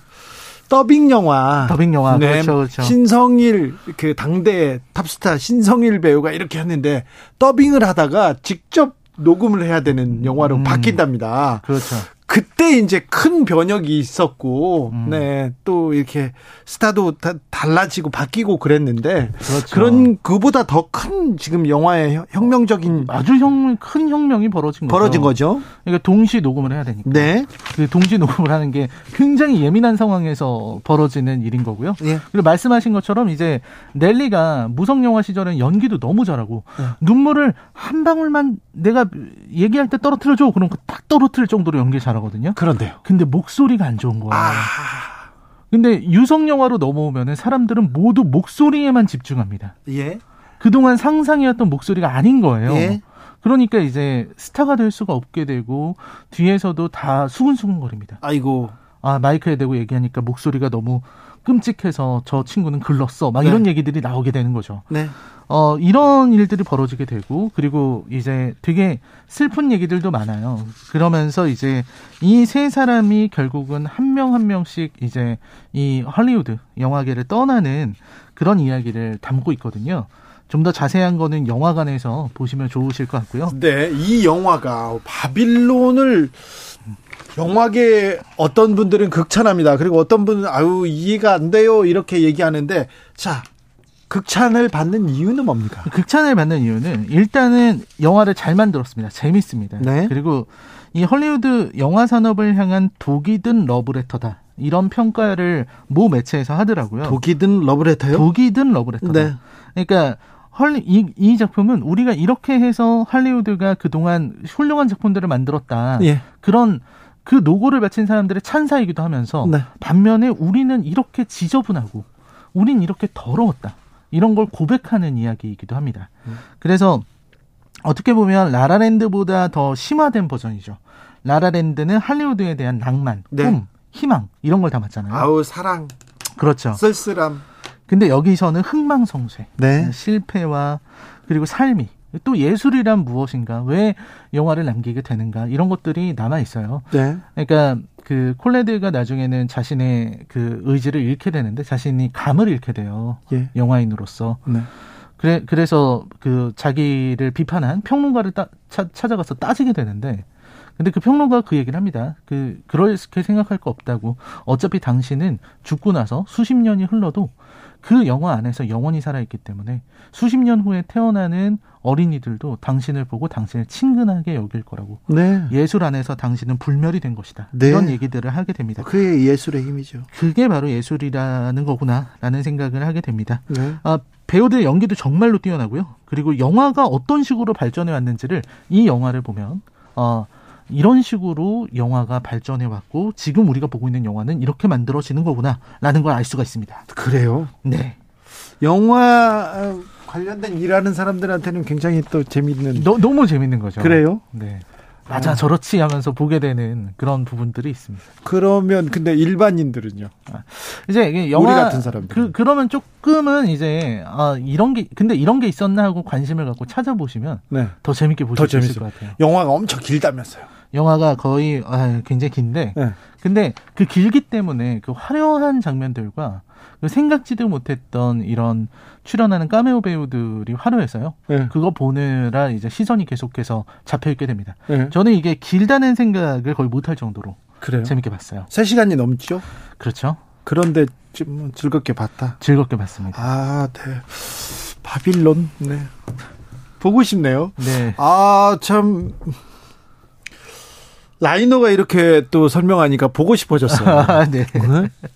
다음 소위 보고 그다음에 바빌론 봐야 되겠네요. 그렇습니다. 바빌론 헐리우드 영화에 대한 독이 든 러브레터다. 독이 든 러브레터.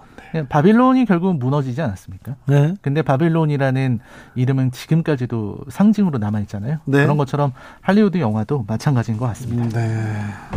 바빌론 미술 좋다고요? 미술 훌륭합니다. 음악도 훌륭하다고요? 음악도 훌륭합니다. 그렇습니까? 네. 알겠습니다. 라라랜드 음악보다 더 어, 더 어떤 면에서는 더 좋을 것 같아요. 여, 여기는 완전 재즈거든요. 아 그래요? 네, 재즈 음악이. 재즈에 이 감독과 이 음악 감독이 그냥 뭐 애정이 무한한 애정이 어, 엄청난 것 같습니다. 그렇죠. 네. 네. 아, 오늘의 시사회는 바빌론이었습니다. 라이너 감사합니다. 감사합니다. 네. 바빌론 얘기하니까 라라랜드 얘기하시는 분들이 많아서 라라랜드 엠마 스톤과 라이언 고슬링이 함께 부른 City of Stars 들으면서 저는요 여기서 인사드립니다. 저는 내일 오후 5시 5분에 돌아옵니다. 지금까지 주준이었습니다.